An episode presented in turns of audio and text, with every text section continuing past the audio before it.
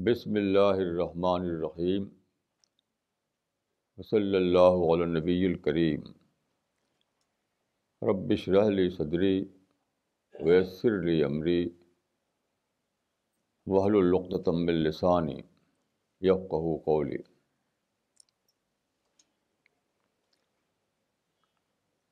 ایک بار میں ایک مسلمانوں کی ایک میٹنگ میں شریک ہوا، ایک سیمینار میں. اس میں ٹاپ کے مسلمان شریک ہوئے تھے،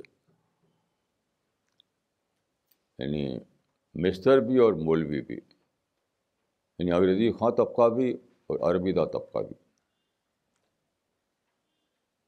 اس کا سبجیکٹ تھا مسلمانوں کے مسائل، آج کے مسلمانوں کے مسائل. تو ہر ایک وہاں نگیٹو بولی بولا، یعنی شکایت کی زبان، پروٹیسٹ کی زبان، ظلم کی زبان، سازش کی زبان، ہر ایک. اس کا خلاصہ ایک صاحب کے لفظوں میں تھا، انہوں نے کہا کہ وی آر انڈر سیج، یعنی مسلمان اس وقت محاصرے میں ہیں. We are under siege. دیکھیے، یہ سادہ بات نہیں ہے، یہ سادہ بات نہیں ہے کہ آپ کہہ دیں کہ وی آر انڈر سیج، بات ختم ہو گئی. بات ختم نہیں ہوئی. سوال یہ ہے کہ آپ اتنی زیادہ کوششیں کر رہے ہیں، قربانیاں کر رہے ہیں. 200 سال سے سید جمال الدین افغانی شروع ہوئی اور آج تک جاری ہے. مالی قربانی، جانی قربانی، ایک ہنگامہ جاری ہے ہر جگہ، کشمیر سے لے کر فلسطین تک، بوسنیا سے لے کر چیچنیا تک، فلپین سے لے کر سنکیانگ تک، ہر جگہ. یعنی میں سوچتا ہوں کہ اتنی قربانی اس زمانے میں مسلمانوں نے دی ہے جو پوری تاریخ میں مسلمانوں نے کبھی نہیں دی. تو سوچنا پڑے گا نا کہ why there is know result. سادہ بات نہیں ہے یہ کہ آپ یہ کہہ کے چھوٹ جائیں. آپ کو یہ بھی بتانا پڑے گا کہ آپ کی قربانیاں کیوں رائے گاں چلی جا رہی ہیں. جب تک یہ نہ بتائیں تب تک یہ کہنے سے آپ چھوٹ نہیں سکتے ہیں. اس کا جواب ہے یہود کی تاریخ میں. یہود کی تاریخ مجملاً قرآن میں مذکور ہے، حدیث میں ہے. تفصیلاً اگر جاننا چاہیں آپ تو بائبل پڑھیے. تو دور زوال میں کیا حال ہوا یہود کا، اس کے بارے میں بہت تفصیل سے بائبل میں بتایا گیا ہے. جو اجمال قرآن میں ہے اور حدیث میں، اس کی تفصیل جاننا ہو آپ کو تو آپ بائبل پڑھیے. تو دور زوال کے بارے میں یہ بتایا گیا ہے اس میں کہ تم بو گے مگر تم کاٹو گے نہیں. You will sow bill you will not reap. تم بو گے مگر تم کاٹو گے نہیں. دانا ڈالو گے مگر زمین میں سے دانا تم کو فصل نہیں ملے گی. یہی چیز ہے کہ قربانیوں کے باوجود نچے نہ نکلنا، یہ یہود کی تاریخ یاد دلاتی ہے آپ کو. یہ وہی ہو رہا جو یہود کے ساتھ ہوا. بہت سنگین بات ہے، بہت سنگین بات ہے. سادہ بات نہیں ہے یہ. تو اس پر سوچئے. دیکھیے حدیث میں آتا ہے کہ لَتَتَّبَعُنَّ سُنَنَ مَنْ كَانَ قَبْلَكُمْ شِبْرًا بِشِبْرٍ وَذِرَاعًا بِذِرَاعٍ حَتَّى وَلَوْ دَخَلُوا ذُو حَرْبٍ لَدَخَلْتُمُوهُ. یعنی تم یہود کی پیروی کرو گے قدم بقدم، قدم بقدم، یہاں تک کہ اگر وہ گو کے بل میں گھسے ہیں تو اس میں تم گھس جاؤ گے. اس کے معنی ہے کہ جو کچھ یہود پر ہوا وہ آپ پر ہونے والا لازم ہے. یہ مسلم یہود کی بات نہیں ہے, یہ ہے زوال کی بات, ڈی جنریشن کی بات. ہر امت, ہر قوم, ہر گروپ میں بعد کی نسلوں میں زوال آتا ہے, ڈی جنریشن ہوتا ہے. تو وہ یہود کے ساتھ ہوا, وہ مسلمانوں کے ساتھ ہوگا. Muslims are not an exception. یہ ایک جنرل رول ہے زوال, ڈی جنریشن. تو مسلمانوں کا اس میں ایکسیپشن نہیں ہے.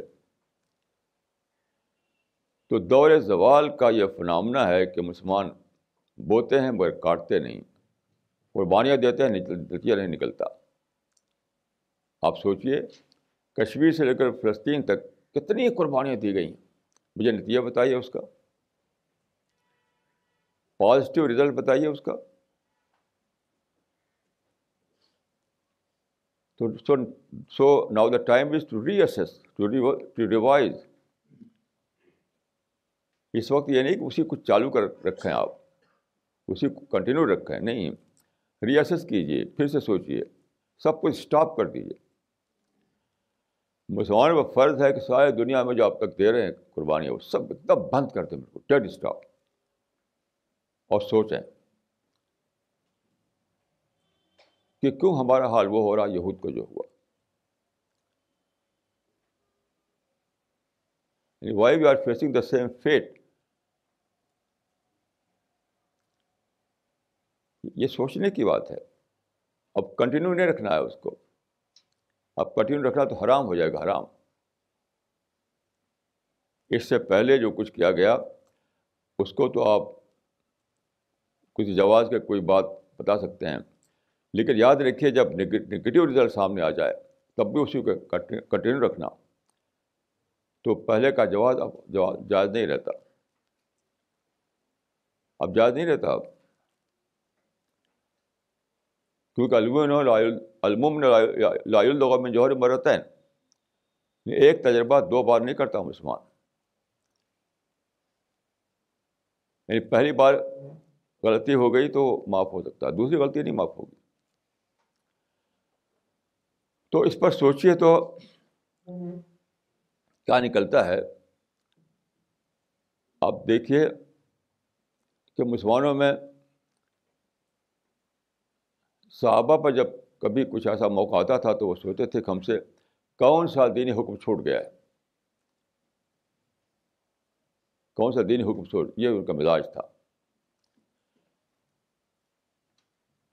آج یہ سوچنا ہے کہ ہم سے کون سا دین حکم چھوٹا ہوا ہے. تو آپ دیکھیے نمازوں کی دھوم ہے, روزے کی دھوم ہے, زکوٰۃ بھی مسلمان خوب نکال رہے ہیں, حج میں آج سب زیادہ بھیڑ ہوتی ہے, مدرسے ہیں, مسجدیں ہیں, کانفرنسیں ہیں, ہر اعتبار سے مسلمانوں میں سرگرمیاں جاری ہیں, جہاد کے نام پر لڑائی بڑھائی بھی جاری ہے. ایک ہی چیز نہیں ہے, وہ ہے دعوت. ایک ہی چیز مس کر رہی, یاد رکھیے, وہ ہے دعوت. ہر نام آپ پا سکتے ہیں مسلمانوں کے اندر. تو قرآن میں دیکھیے سورہ آل عمران میں آیت ہے, وَإِذْ أَخَذَ اللَّهُ مِيثَاقَ الْكِتَابِ لَتَبَيَّنُنَّهُ لِلنَّاسِ وَلَا تَكْتُمُونَهُ فَنَبَذُوهُ وَرَاءَ ظُهُورِهِمْ وَاشْتَرَوْا بِهِ ثَمَنًا قَلِيلًا فَبِئْسَ مَا يَشْتَرُونَ. یعنی اہل کتاب سے, یعنی یہود سے اللہ تعالیٰ نے یہ وعدہ لیا تھا, یہ عہد لیا تھا کہ تم اس کتاب کو ضرور لوگوں کو بیان کرو گے, اس کتاب کو لوگوں کے سامنے اس کی دعوت دو گے. تو اس کو انہوں نے پیچھے پھینک دیا, پیٹ پیچھے ڈال دیا اور اس کو چھپایا. بلا تک تم نہ, تو اس کو چھپاؤ گے نہیں. اور اس کے بدلے انہوں نے حقیر چیز خرید لی. یہاں پر چھپانے کے معنی, لفظ کتمان آیا یا چھپانے کے معنی نہیں ہے کہ الماری بند کر دیا انہوں نے اللہ کی کتاب کو, نہیں. یہ بہت بڑی بھول ہوگی کہ اگر اس کو یہ معنی لیں آپ کہ اللہ کی جو کتاب دی گئی تھی ان کو اس کو لپیٹ کر کسی الماری میں بند کر دیا اور تالا لگا دیا. یہ بد فرگز نہیں ہے، یہ تبیین کا الٹا ہے. نہ بیان کیا، لوگوں کو بے خبر رکھا، یہ مطلب ہے اس کا رات تکتمونہ کا، کہ تم اس کو بیان کرو گے اور لوگوں کو اس سے بے خبر نہ رکھو گے، یہ مطلب ہے اس کا. وشترو پہ ہی سورن قیلہ کا مطلب کیا ہے؟ اس کا مطلب بھی بہت ہی زیادہ گہرا اس کے اندر بات ہے. یعنی اس کا مطلب ہے خدا کے دین کے نام پر دنیا کمانا، یہ ہے اس کا مطلب. بہی کی ضمیر راجع ہے تبیین کتاب کی طرف.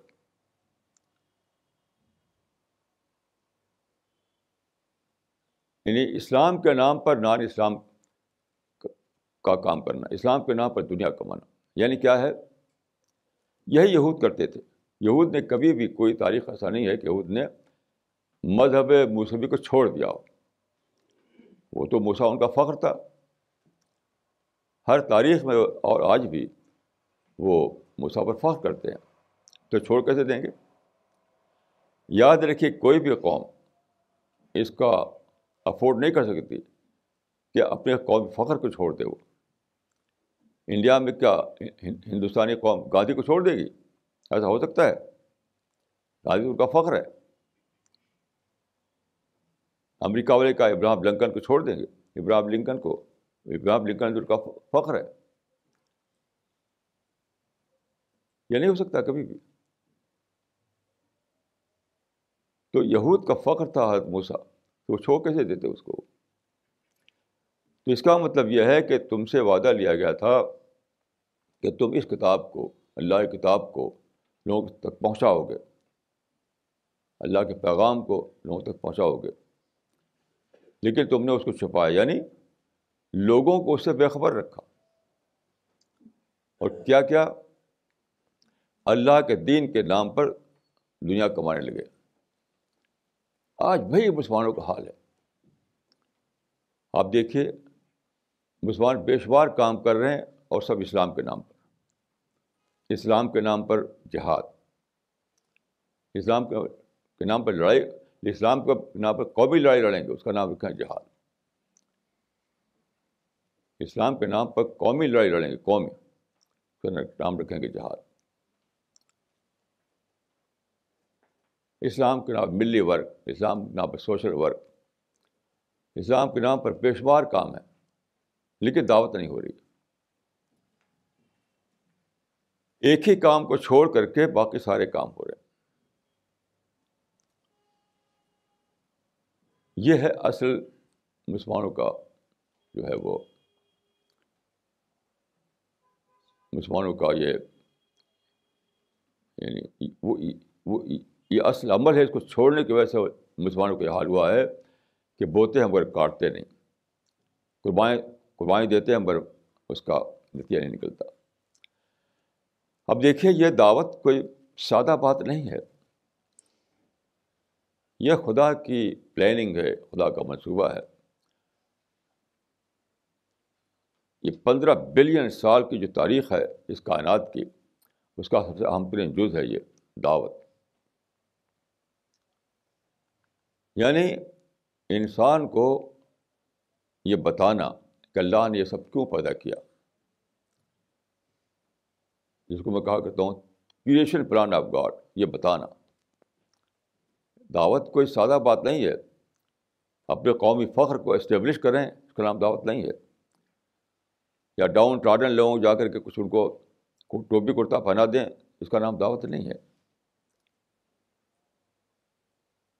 دعوت کے نام پر آپ مسجدیں بھریں، اس کا بھی نام ہی دعوت نہیں ہے.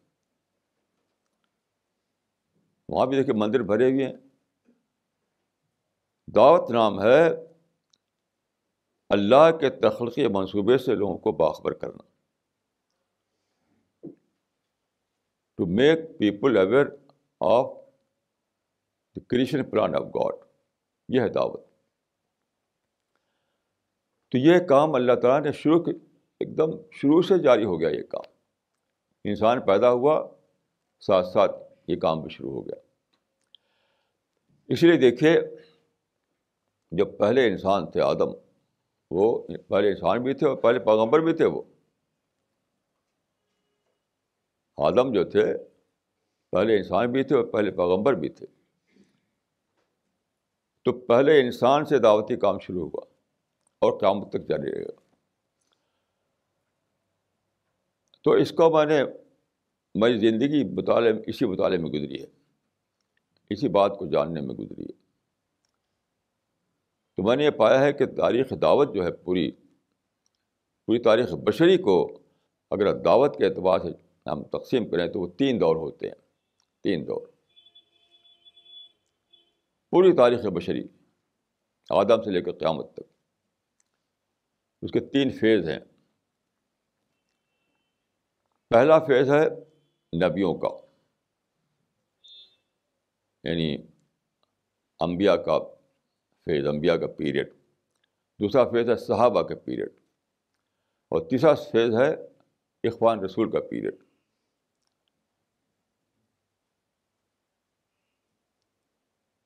یعنی انبیاء، پھر اصحاب رسول، پھر اخوان رسول، اس کے بعد قیامت ہے.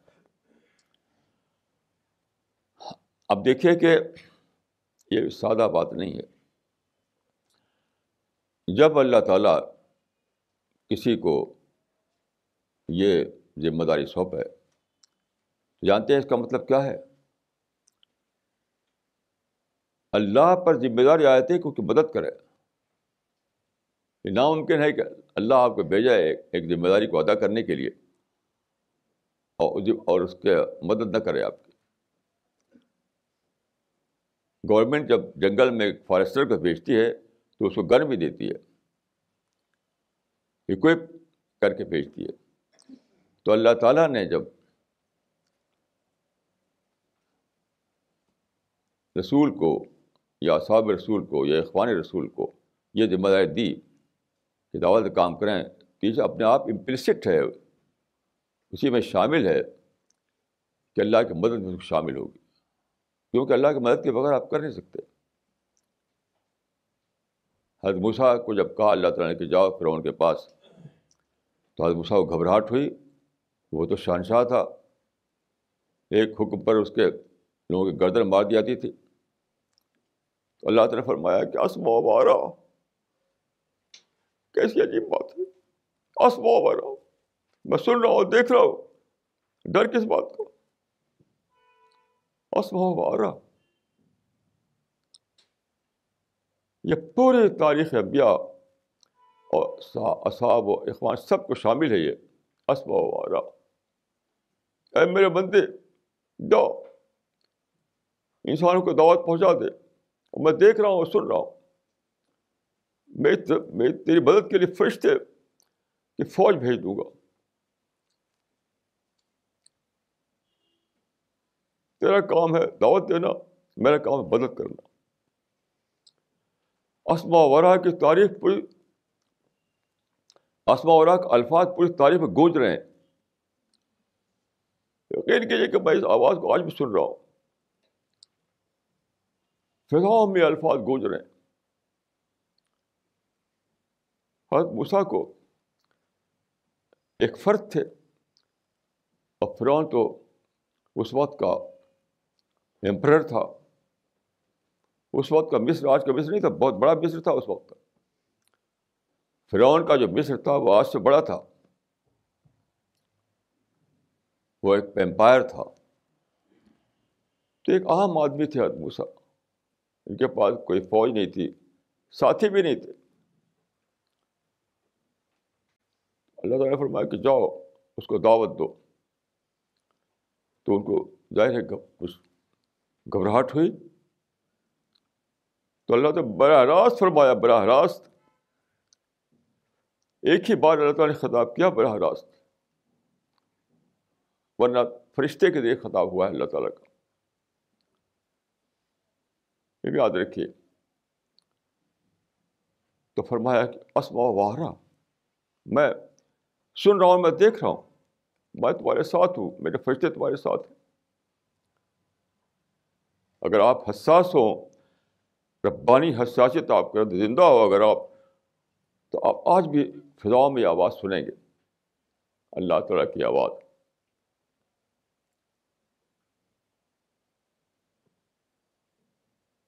تو یہ وعدہ ہر ایک سے ہے. تو دیکھیے یہ تین دور جو میں عرض کر رہا ہوں, تینوں دور میں اللہ کی مدد حاصل ہوئی, لیکن تین مختلف شکلوں میں. کہ مدد جو ہوتی ہے حالات کے اعتبار سے ہوتی ہے, مدد کا کوئی ایک ہی ہارڈ اینڈ فاسٹ رول نہیں ہے.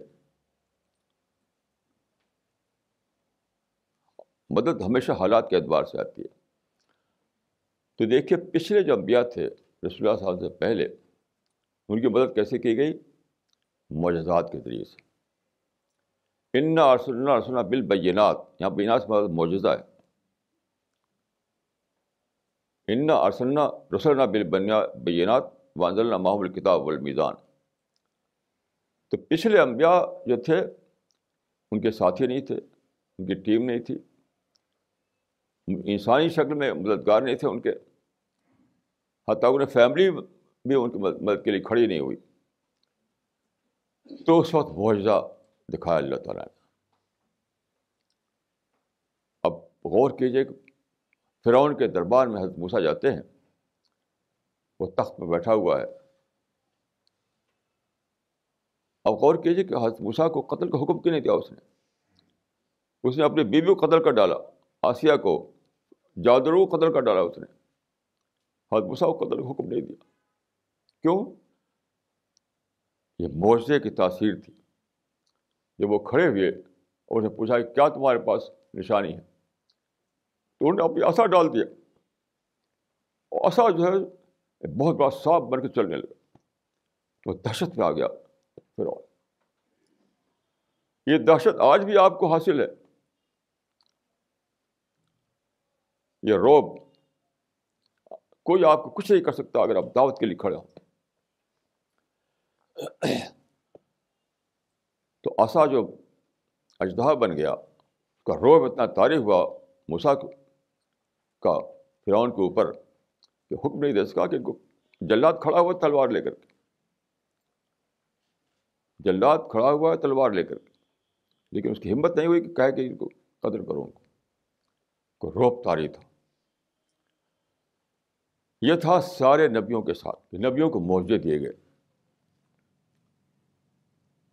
کیونکہ اور کوئی چیز نہیں تھی ان کی مدد کرنے کے لیے.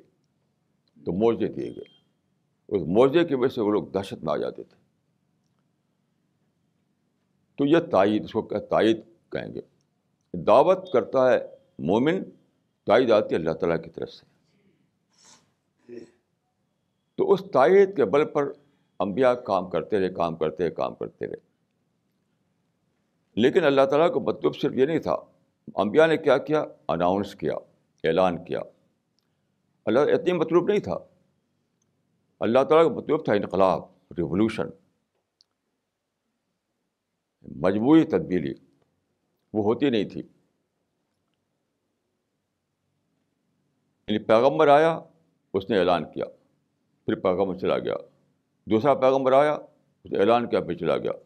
ثم ارسلنا رسلنا تترا. تو وہ دور تھا اناؤنسمنٹ کا, اعلان کا. اس کے لیے اللہ تعالیٰ نے معجزے دیے. لیکن یہ نہیں, یہی پر بات ختم نہیں ہوتی تھی. تو اللہ تعالیٰ نے ایک نئی تائید کا انتظام کیا. وہ تائید تھی بذریعہ معجزہ. پیغمبر اسلام صلی اللہ علیہ وسلم کو کوئی معجزہ نہیں دیا گیا. جو لوگ سمجھتے ہیں کہ معجزہ دیا گیا وہ بالکل بے خبر ہیں, بے خبر. کتاب میں لکھ رکھے لوگوں نے معجزات نبوی پر, بالکل غلط ہے. وہ نصرت کے واقعات کو معجزہ بنا دیا انہوں نے. نصرت کے واقعات ہم کو آپ کو بھی ہوتے ہیں. نصرت الگ چیز ہے, معجزہ الگ چیز ہے, یاد رکھیے. تو رسول اللہ صلی اللہ علیہ وسلم کو نصرتیں دی گئیں, معجزہ نہیں دیا گیا. کیوں؟ اس سے بڑی چیز دے دی گئی آپ کو. اب وہ بڑی چیز دے دی گئی اصحاب رسول. اصحاب رسول کیسے وجود میں آئے؟ یہ لمبی پلاننگ تھی, 2000 سال سے زیادہ مدت لگے اس میں. ایک خاتون حاضرہ کوئی بسایا گیا ڈیزرٹ میں ایک نسل بنانے کے لیے, کیونکہ تجربہ یہ ہوا کہ انبیاء آتے ہیں تو لوگ جو ہوتے ہیں وہ کنڈیشن ہو چکے تھے, کنڈیشننگ کی وجہ سے پیغمبر کی بات ان کے سمجھ میں نہیں آتی تھی. کنڈیشننگ, شہروں میں تمدن کا ماحول ہوتا تھا, شرک کا غلبہ تھا, توہمات کا غلبہ تھا, بادشاہت کا راج تھا. تو due to this conditioning they fail to understand the message of the prophets. اب یہ اللہ تعالیٰ کا منصوبہ یہ ہوا کہ ایسی نسل بنائی جائے جو کنڈیشننگ سے پاک ہو, تو وہ صرف سہارا ممکن تھا,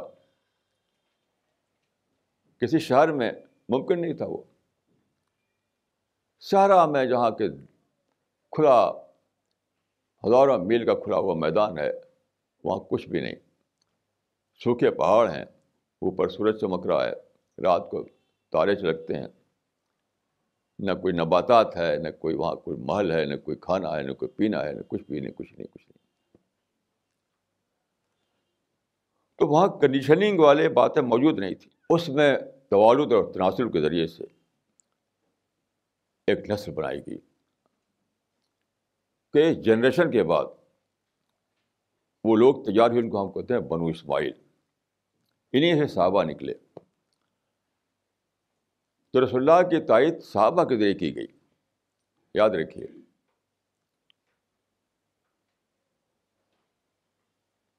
محمد الرسول اللہ والذین معہ, یہ معہ جو ہے معہ معیدین, معیدین کے لیے یہ معو کا لفظ آیا ہے.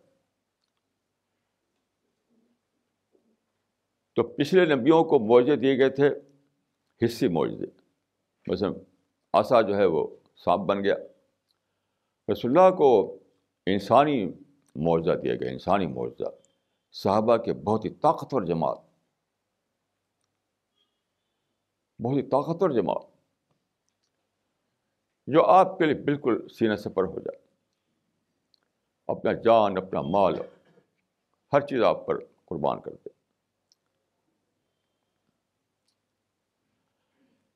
اس گروہ کو لے کر رسول اللہ صلی اللہ علیہ وسلم نے انقلاب برپا کیا. یہ انقلاب پہلے عرب میں آیا, پھر وہ ایشیا سے میں پھیلا, افریقہ پھیلا, یورپ تک پہنچا, ساری دنیا میں پھیل گیا.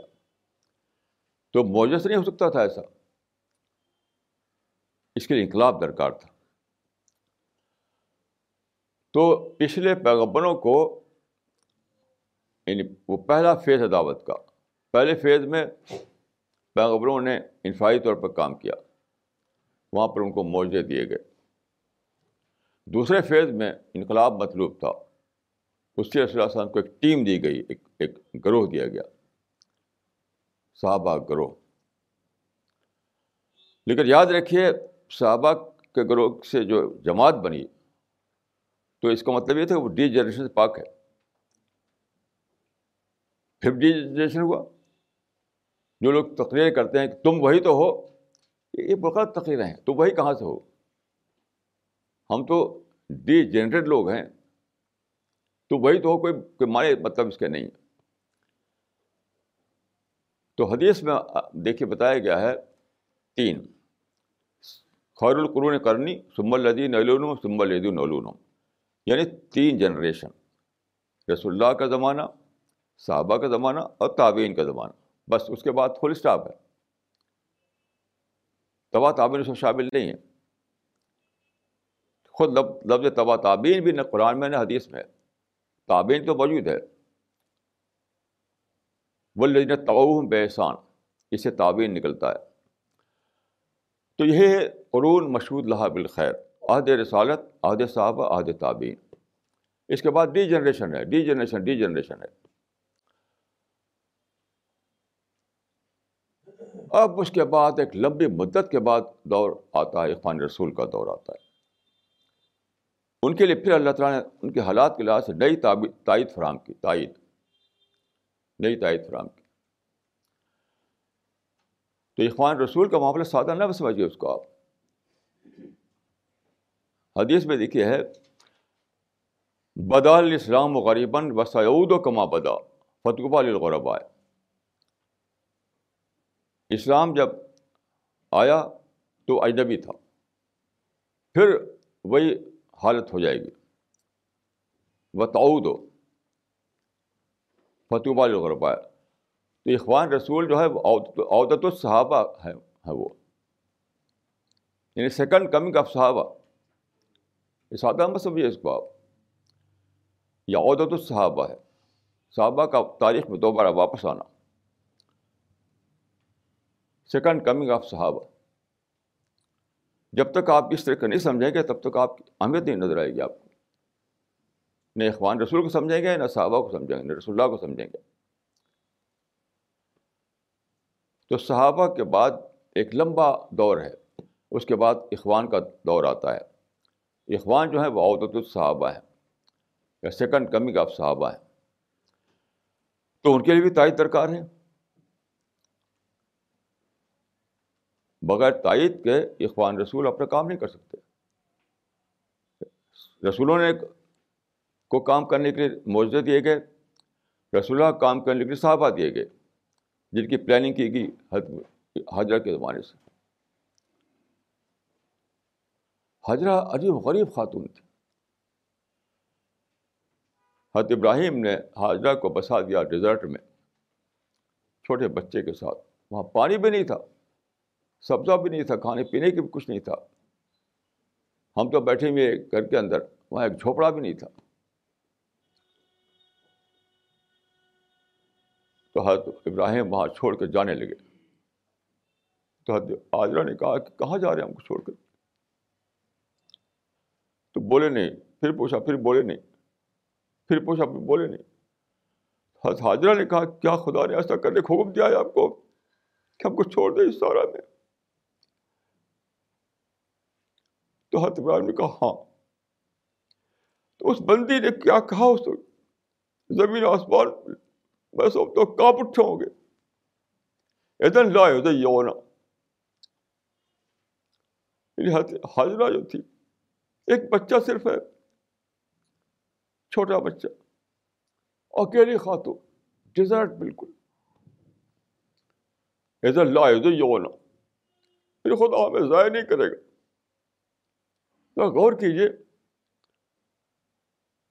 کہ سارے زمین آسمان ہل گئے ہوں گے کہ ایک خاتون یہ بول رہی ہے. یہ ہے اعتماد اللہ. اسی اعتماد اللہ پر دائی کھڑا ہوتا ہے. تو حضرت حاجرہ کے جملہ جو ہے تاریخ بن گیا. واقعی خدا نے ضائع نہیں کیا ان کو. لوگ اتنے جانتے ہیں کہ زمزم نکل آیا. زمزم تو چھوٹی چیز ہے، بڑی چیز ایک جنریشن نکل آئی. جنریشن جس کو ایک اس طرح کالر نے کہا ہے کہ نیشن آف ہیروز. ان سے جو نسل بنی بنو اسماعیل کی، جسے صحابہ نکلے، لوگ حیرت ہیں کیسے عجیب غریب لوگ تھے یہ. تو ایک مغربی اسکالر نے ان کو کہا ہے a nation of heroes, hero کی ایک نسل. یہ اصل میں نکلنا تھا. لوگ سمجھتے ہیں کہ بس زمزم نکلا تو بہت بڑی بات ہو گئی. اس سے زیادہ بڑی بات یہ کہ ایک نسل نکلی، ایک نسل نکلی.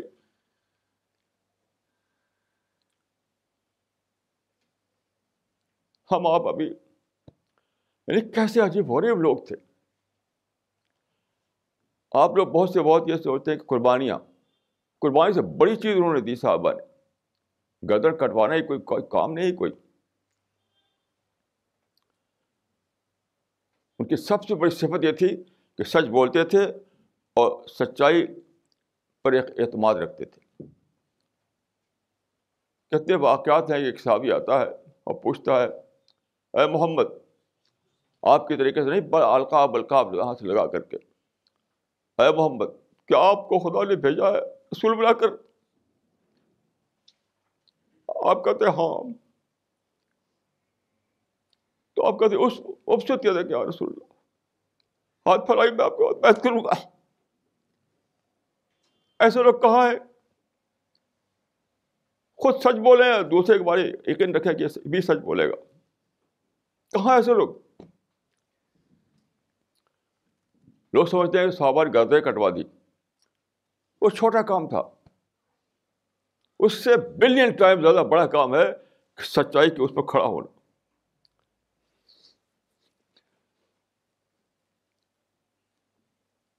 ذرا دیکھیے قرآن مجید میں فی مقعد صدق عند ملک مقتدر, سچائی کی سیٹوں پر کھڑے ہونے والے.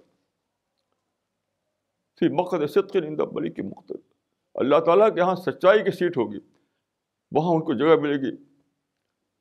تو بہت بڑی چیز ہے کہ آدمی سچ بولے اور دوسرے کو سچا سمجھے. وہ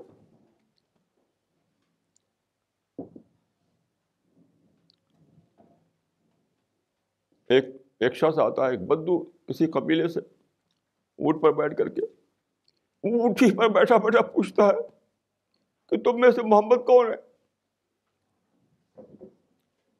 تو رسول اللہ کہتے ہیں کہ میں. تو پوچھتا ہے کہ میں آپ کو قسم دلاتا ہوں خدا کی, کیا آپ کو خدا نے رسول بنا کر بھیجا ہے؟ آپ کہتے ہیں ہاں. اتر پڑتا ہے, کہتا ہے کہ ہاں میں بیعت کرتا ہوں. یہ تھا صحابہ کی عظمت. لوگ نہیں جانتے ہیں کہ صحابہ جو تھے گردنیں کٹوا دی. گردنیں کٹوانا کیا ہے؟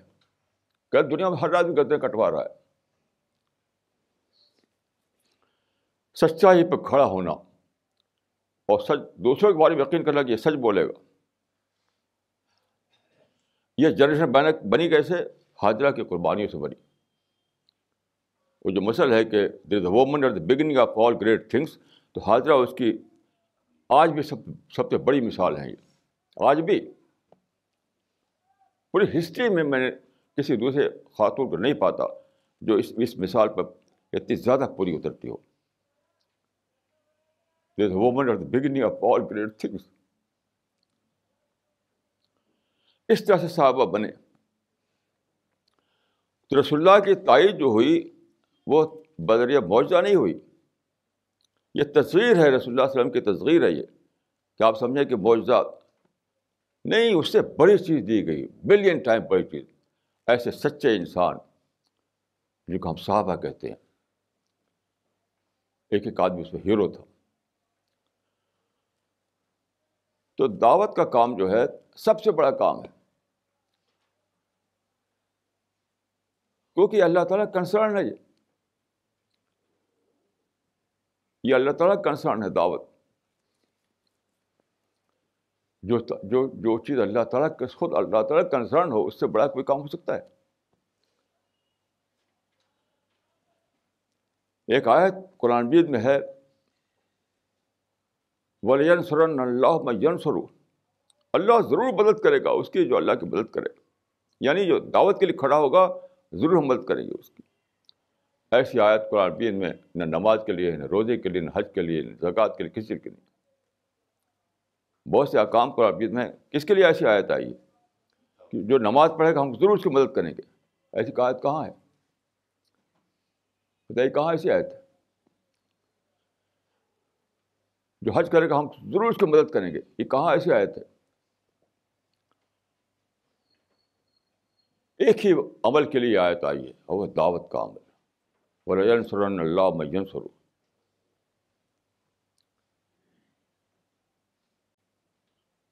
یہ بہت زیادہ سوچنے کی بات ہے کہ کتنے سارے عمل اور ہیں, بڑی آیت تو کہیں نہیں آئی.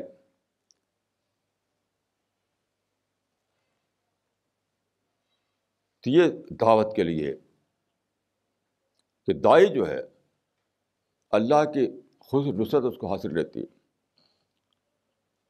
خصوصی نصرت حاصل رہتی ہے اس کو. اسی کو میں تائید کہہ رہا ہوں. تو پیغمبروں کے زمانے میں اللہ تعالیٰ نے تائید کی معجزے کے ذریعے سے, رسول اللہ کی تائید کی صحابہ کے ذریعے سے. اب سوال ہے کہ آخری دور میں جو کام ہونا ہے, اخوان رسول کی اصطلاح قرآن مجید میں نہیں ہے, لیکن وہ حدیث میں موجود ہے.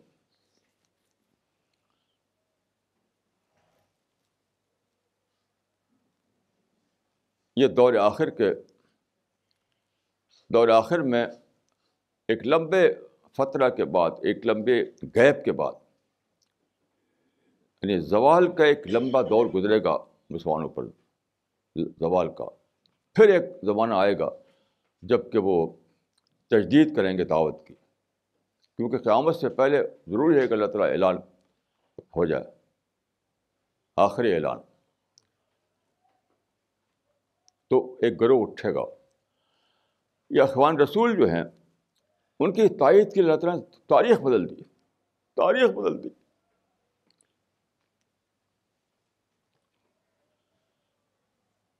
یہ سادہ بات نہیں ہے. کل جو یہاں بات چیت ہوئی، جو تقریر ہوئی تھی، تو دنیا کے مختلف حصوں میں لوگوں نے سنا اس کو. تو یہ سادہ بات ہے، یہ ایک نئی تاریخ اللہ تعالیٰ وجود میں لائے، ایک نئی تاریخ، ان ایج آف کمیونیکیشن. تو یہ اخوان رسول جو ہیں وہ کہنا چاہیے کہ الیکٹرانک صحابہ، سیکنڈ کمنگ آف صحابہ، الیکٹرانک دور کے صحابہ، کہ یہاں چند آدمی بیٹھے ہوئے ہیں اور سارے عالم میں اس کو دیکھا جا رہا ہے. کیسی عجیب بات ہے. تو صحابہ تھے، کہا جاتا ہے کہ 1,24,000 ان کی تعداد تھی، یا 1,40,000 تعداد تھی، بھر 1 لاکھ زیادہ تعداد تھی ان کی. اب اتنی تعداد ضرورت نہیں ہے. We are living in age of communication. Age of communication میں کمیونیکیشن بدل بن گیا ہے تعداد کا. اب اہمیت کوانٹٹی کی نہیں ہے، کوالٹی کی ہے. آپ غور کیجیے کہ یہاں ہم کچھ لوگ بیٹھے ہوئے ہیں، یہاں بات ہو رہی ہے اور دنیا میں جگہ لوگ دیکھ رہے ہیں اس کو. آپ بتائیے مجھے، رسول اللہ جب بولتے تھے مکہ میں تو حبش میں جو تھے اس کو سنتے تھے اس کو، وہ جو مدینہ میں تھے کیا وہ سنتے تھے اس کو، قبائل میں جو لوگ تھے وہ کیا سنتے تھے اس کو، مدینہ میں آس پاس لوگ سنتے تھے. آج آپ بولیں تو ساری دنیا میں انسان سنتا ہے اس کو، کیونکہ یہ کمیونیکیشن کا زمانہ ہے. یہ کتنی بڑی تبدیلی کی اللہ تعالیٰ نے، تاکہ اخوان رسول اپنا رول کر سکے. ایک ہی بات نہیں ہے، پورا دور کو اللہ نے بدل دیا، پوری تاریخ کو بدل دیا. پہلے زمانے میں دیکھیے ریلیجس فریڈم نہیں ہوا کرتا تھا، مذہبی آزادی بالکل نہیں تھی. صرف یہی کہنے پر کہ خدا ایک ہے اسی پہ لوگ مارتے پیٹتے تھے. آج آپ کو آزادی ملی ہوئی ہے. Now we are living in the age of religious freedom. ایک کتنی بڑی تبدیلی ہوئی ہے یہ. آپ پچھلے حالات کو پڑھیے، خود قرآن میں اس کا اشارہ ہے کہ آگ میں ڈال دیا گیا، اصحاب اخدود کو آگ میں ڈال دیا گیا. کیوں ڈال دیا گیا؟ وَمَا نَقَمُوا مِنْهُمْ إِلَّا يُؤْمِنُوا بِاللَّهِ الْعَزِيزِ الْحَمِيدِ. ایک خدا کو مانا تو انہوں نے آگ میں ڈال دیا. آج کون آپ کو آگ میں ڈالنے والا ہے؟ اب خود ہی خود لا کے لڑ بڑھ کر کے کسی کو آبائل مجھے مار کے پالیسی چلائیں. آج کل مسلمان آبائل مجھے مار کے پالیسی چلا رہے ہیں، اپنے کو مرواتے ہیں، کہتے ہیں کہ دیکھو کچھ نہیں، یہ سب بالکل یعنی آبائل مجھے مار کی پالیسی ہے. آج تو آزادی ہے، آزادی ہے، آزادی. تو ریلیجس فریڈم ہے اس زمانے میں، پرنٹنگ پریس ہے اس زمانے میں، الیکٹرانک میڈیا ہے اس زمانے میں، ملٹی میڈیا ہے اس زمانے میں، انٹریکشن اتنا بڑھ گیا ہے اس زمانے میں، گلوبلائزیشن ہو گیا ہے اس زمانے میں. ہر جگہ لوگ آ رہے ہیں، جا رہے ہیں، آ رہے ہیں، جا رہے ہیں. جیسے ہم نے کل کہا تھا، کشمیر میں پہلے صرف کشمیری ہوتے تھے، شاہ ہمدان کے زمانے میں صرف کشمیری ہوتے تھے. آج وہاں آرمی ہے، آج وہاں یاتری ہے، آج وہاں سیاح ہے. مدعو خود آپ کے گھر چلا رہا ہے. کیسی عجیب بات ہے. شاہ جب آئے تھے وہاں تو صرف کشمیری ہوا کرتے تھے بس. آج آپ کو اس سے بڑی دنیا ملی ہوئی ہے. آپ ایک گریٹر کشمیر میں جی رہے ہیں. وہاں ایک تحریک چل رہی ہے کشمیر میں، گریٹر کشمیر، میں کہتا ہوں گرے کہ آج یہ حاصل ہے آپ کو, وہ حاصل ہے آپ کو, بنانا کیا ہے. یعنی کشمیر میں ایک تحریک چل رہی ہے گریٹر کشمیر, یہ بالکل بے خبروں کی تحریک ہے, بے خبروں کی. ان ٹرمس آف کمیونیکیشن آج بھی گریٹر کشمیر آپ کو حاصل ہے, پورا انڈیا آپ کو حاصل ہے, شاید دنیا آپ کو حاصل ہے.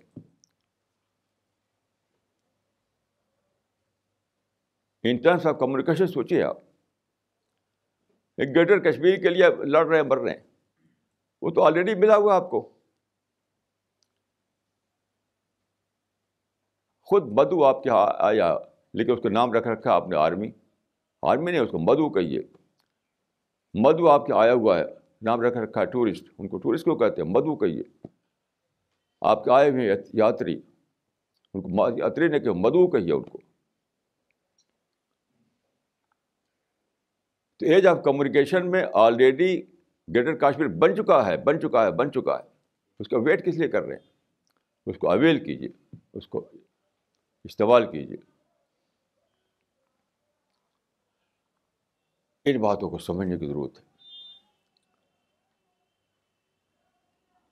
تو میرا یقین ہے کہ قیامت سے پہلے پہلے اخوان رسول کا ظہور ہونا لازمی ہے, اور علامات قیامت اتنی ظاہر ہو چکی ہیں کہ اب قیامت میں بہت دور نہیں ہے. اور اخوان رسول کیا ہے؟ وہ سیکنڈ کمنگ آف صحابہ ہے. الیکٹرانک ایج میں جو رول کریں گے جو لوگ, وہی اخوان رسول قرار پائیں گے. اسی اسی اسی دعوت کو زندہ کرنا, لڑائی کو زندہ کرنا نہیں. آج لوگ کیا کر رہے ہیں؟ لڑائی کر رہے ہیں جہاد کے نام پر. لڑائی کس لیے بھائی؟ حضرت عبداللہ بن عمر جو تھے, ان کے زمانے مسلمان آپس میں لڑ گئے تھے, تو ان سے وہ شریک نہیں تھے اس میں, تو ان کے پاس لوگ گئے کہ آپ شریک نہیں ہمارے جہاد میں. تو کہا یہ جہاد نہیں, یہ تو فساد ہے. کہا نہیں, اللہ تعالیٰ نے کہا کہ فتنہ کو ختم کرو لڑ کر کے. تو انہوں نے کہا, بہت تاریخی بات کہی تھی انہوں نے, یہ بخاری میں موجود ہے روایت, بخاری میں, قد فعلنا, وہ تو ہم نے کر دیا. بہت زبردست بات ہے, بخاری میں موجود ہے یہ کتاب التفسیر میں, عبداللہ بن عمر کی زبان سے, قد فعلنا, وہ تو ہم نے ختم کر دیا. یعنی اس کا مطلب کیا ہوا؟ رکاوٹ کو تو ختم کر دیا, آپ تو صرف اویل کرنا ہے مواقع کو. یعنی ممانع دعوت کو ہم نے ختم کر دیا, اب مواقع دعوت کو تمہیں اویل کرنا ہے.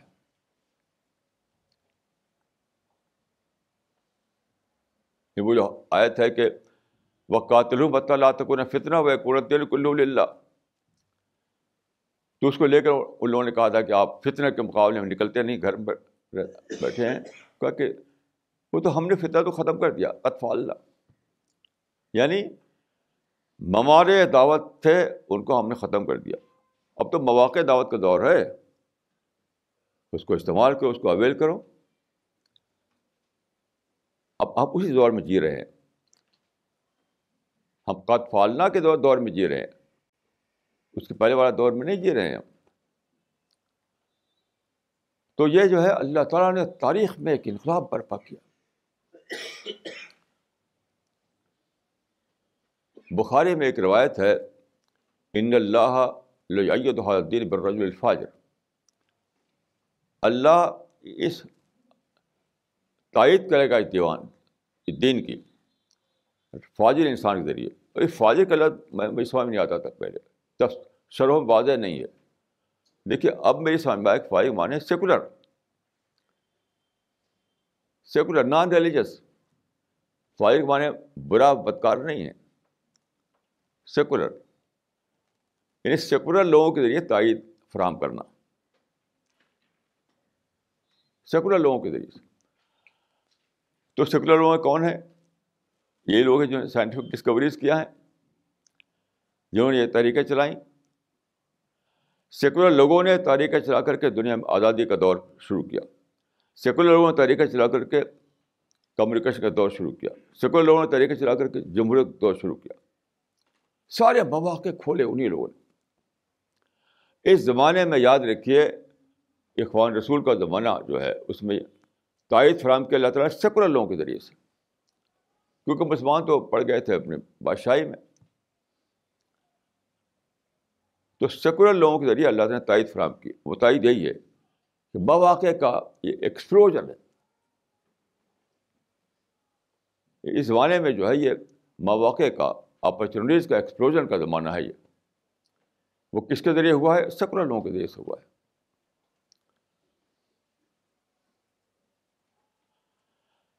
اتنا اللہ تعالیٰ کی معرفت کا انبار تھا کائنات میں, ہم اس کے بے خبر تھے, ہم بے خبر تھے اس سے. انہوں نے تو کھولا. جو قرآن مجید میں ہے کہ سرونیہم آیاتنا فی الآفاق وفی انفسہم حتی یتبین لہم انہ الحق, یعنی مستقبل میں ہم دکھائیں گے نشانیاں اپنی تاکہ انہیں یعنی کھل جائے کہ یہ یہی حق ہے. یہ تو ایک کس نے نشانیاں دکھائی؟ انہوں نے دکھائی, سیکولر لوگوں نے. یعنی کل کا قصہ بتاتا ہوں آپ کو. ریڈیو پر ایک ٹاک آ رہی تھی, ایک انوکھی بات اس میں کہی, تو اس وقت میں سوچا کہ یہ کس نے دریافت کیا. یہ جو انڈا ہوتا ہے, انڈا, اس کے اوپر ایک خول ہوتا ہے, کیا اس کو شیل کہتے ہیں؟ کیا کہتے ہیں؟ جو شیل. تو اس کے اندر بچہ ہوتا ہے, اس شیل کے اندر بچہ ہوتا ہے, زندہ بچہ. تو انسان جانتا نہیں تھا کہ بچہ اندر زندہ کیسے رہتا ہے, کیونکہ زندگی کے لیے آکسیجن چاہیے, آکسیجن. بغیر آکسیجن کے انسان زندہ نہیں. اب یہاں آکسیجن نہ ہو تو ہم سب مر جائیں, ہم واپس نہیں لوٹ سکتے. تو اس خول کے اندر, اس شیل کے اندر کیسے بچہ زندہ رہتا ہے, یہ کسی کو پتہ نہیں تھا. ابھی حال میں اس کی تحقیق ہوئی, جب بہت ہی پاورفل وہ بنائی گئی, مائکروسکوپ, بہت ہی پاورفل مائکروسکوپ بنائی گئی, تو پتہ کیا چلا کہ شیل جو ہے پورس ہوتا ہے, یعنی سوراخ دار. آنکھ سے کچھ بھی نہیں دکھاتا, پورس. بہت ہی پاورفل دوربین, وہ خوردبین سے دیکھا گیا تو معلوم کہ وہ شیل جو ہے وہ خول پورس ہے وہ, اور اس میں تقریباً 7000 سوراخ ہوتے ہیں. یعنی اس ایک خول میں 7000 سوراخ. اور کیسی عجیب حکمت ہے کہ سوراخ اتنے چھوٹے ہوتے ہیں, آکسیجن تو داخل ہوتا ہے لیکن ہارمفل بیکٹیریا داخل نہیں ہو سکتے. بیکٹیریا داخل ہونے کے لیے وہ اتنا بڑا نہیں کہ بیکٹیریا داخل ہو جائے. بیکٹیریا داخل ہوتا تو مر جائے گا وہ پھر بچہ. ہارمفل بیکٹیریا داخل نہ ہو, اس لیے اسے چھوٹا بنایا گیا, اور آکسیجن تو جائے اور ہارمفل بیکٹیریا نہ جائے. آپ دیکھیں کہ اللہ تعالیٰ کا حکمت کیسی عجیب غریب حکمت ہے. ایسے بلین چیزیں ہیں حکمتوں کی, جس میں معرفت کا خزانہ ہے, یعنی انہوں نے دریافت کیا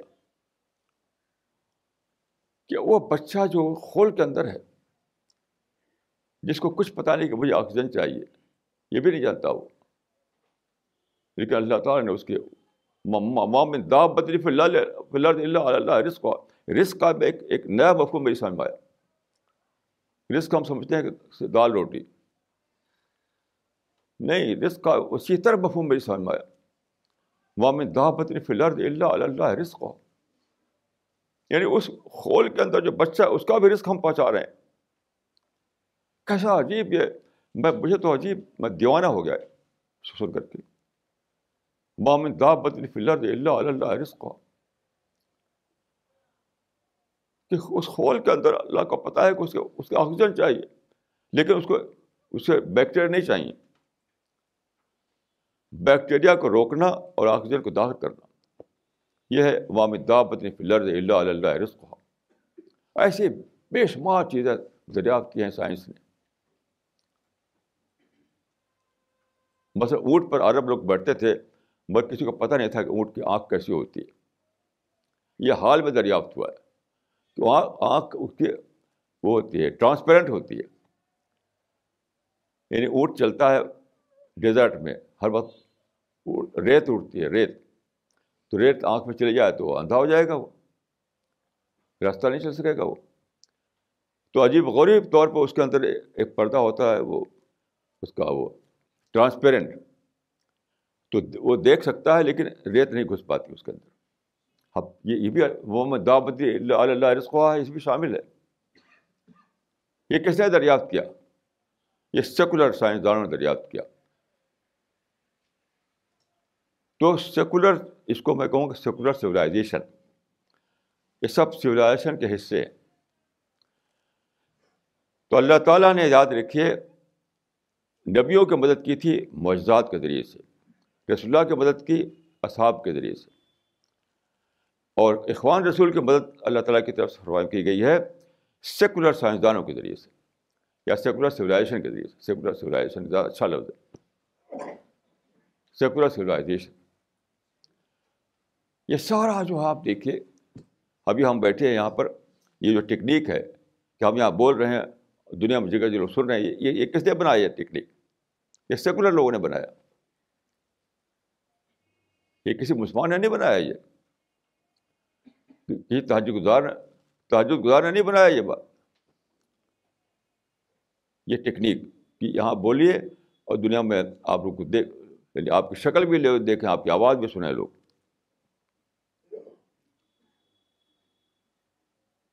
کل ایک صاحب کا ٹیلی فون آیا عرب امارات سے, ہمارے ایک ساتھی کے پاس, انہوں نے کل کا پروگرام دیکھا تھا, تو انہوں نے کہا کیسی عجیب بات ہے کہ میں بھی دعویٰ میٹ میں شریک ہوں, حالانکہ میں عرب امارات میں ہوں, یہ دور, کیونکہ میں نے انٹرنیٹ سے دیکھا, پوری تقریر سنی, تصویر بھی دیکھی.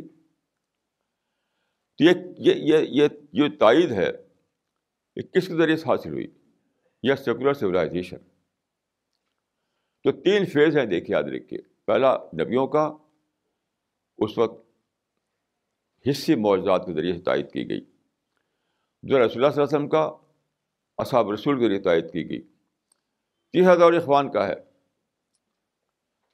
اس کی تائید کی گئی سیکولر سویلائزیشن کے ذریعے سے, اور یہ اسی کی بخاری کی روایت کی میں شرح کر رہا ہوں. ان اللہ لا دن برجل الفاجر, الفاجر سے برات میں نے دیکھا یہ سیکولر سویلائزیشن.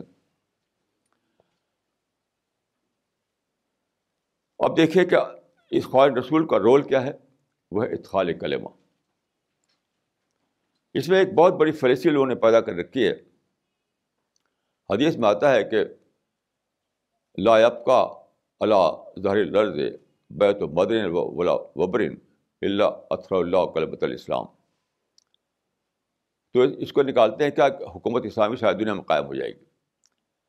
یہ بالکل بے بنیاد بات ہے. اس میں دیکھیے ادخال یعنی کلمہ فی البیوت کا لفظ ہے, ادخال کلمہ فی القلوب کا لفظ نہیں ہے.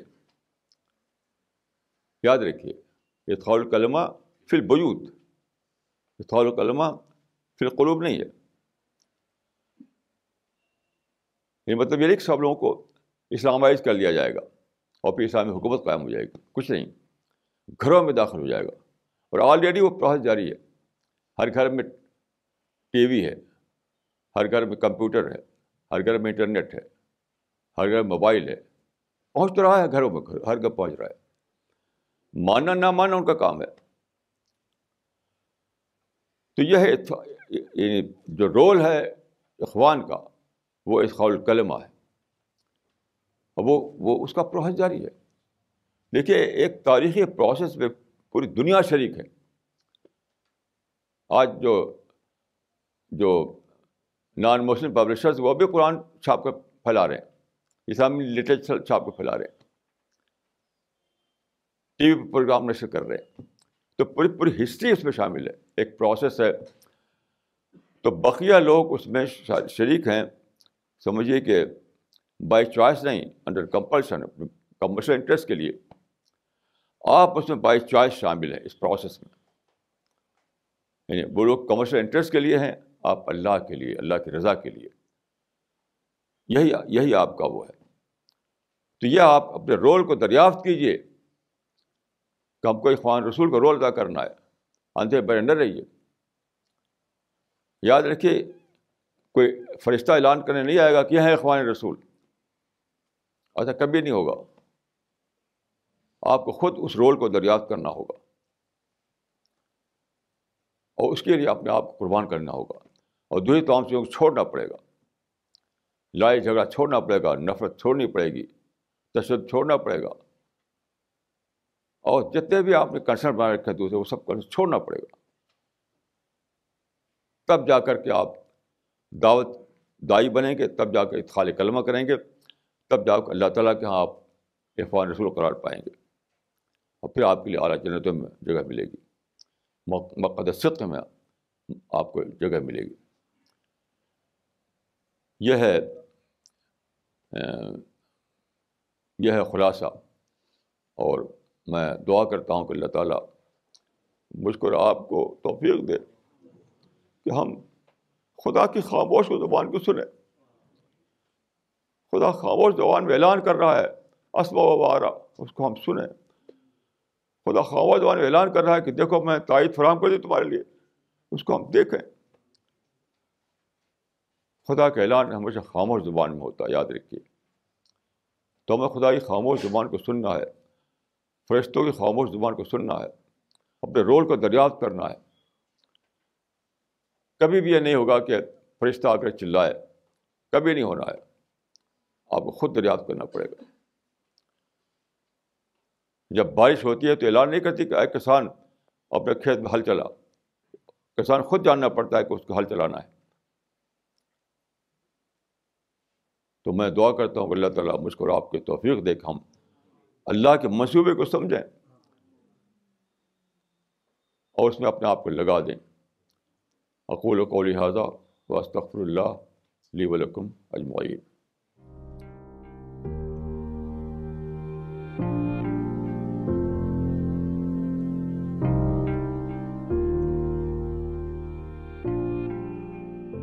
دعوت دے سکتا ہے جو خود قرآن اور حدیث کا مطالعہ نہ کرے. شکریہ. ہاں دیکھیے, دعوت کا اصول صرف ایک ہے, وہ ہے دعوت کی تڑپ. دعوت کو اپنا کنسرن بنا لینا بس, اور کوئی اصول ہی نہیں ہے اس کے سوا.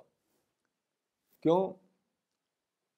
جب ماں بنتی ہے, ایک عورت بچہ پیدا ہوتا ہے, تو کوئی اصول نہیں پوچھے جاتے کہ بچے کو میں کیسے پرورش کروں.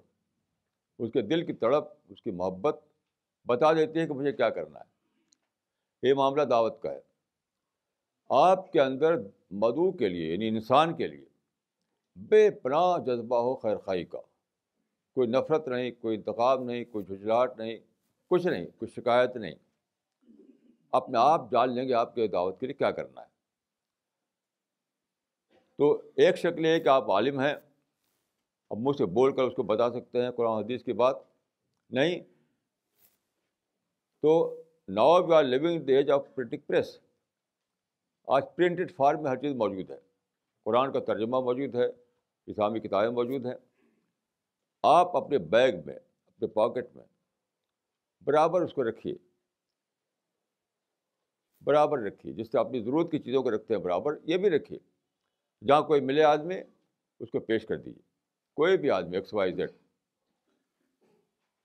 تو اس کے لیے نہ علم چاہیے, نہ قابلیت چاہیے, صرف شوق, جذبہ, حوصلہ چاہیے. یہی ہے دعوت کا سرمایہ.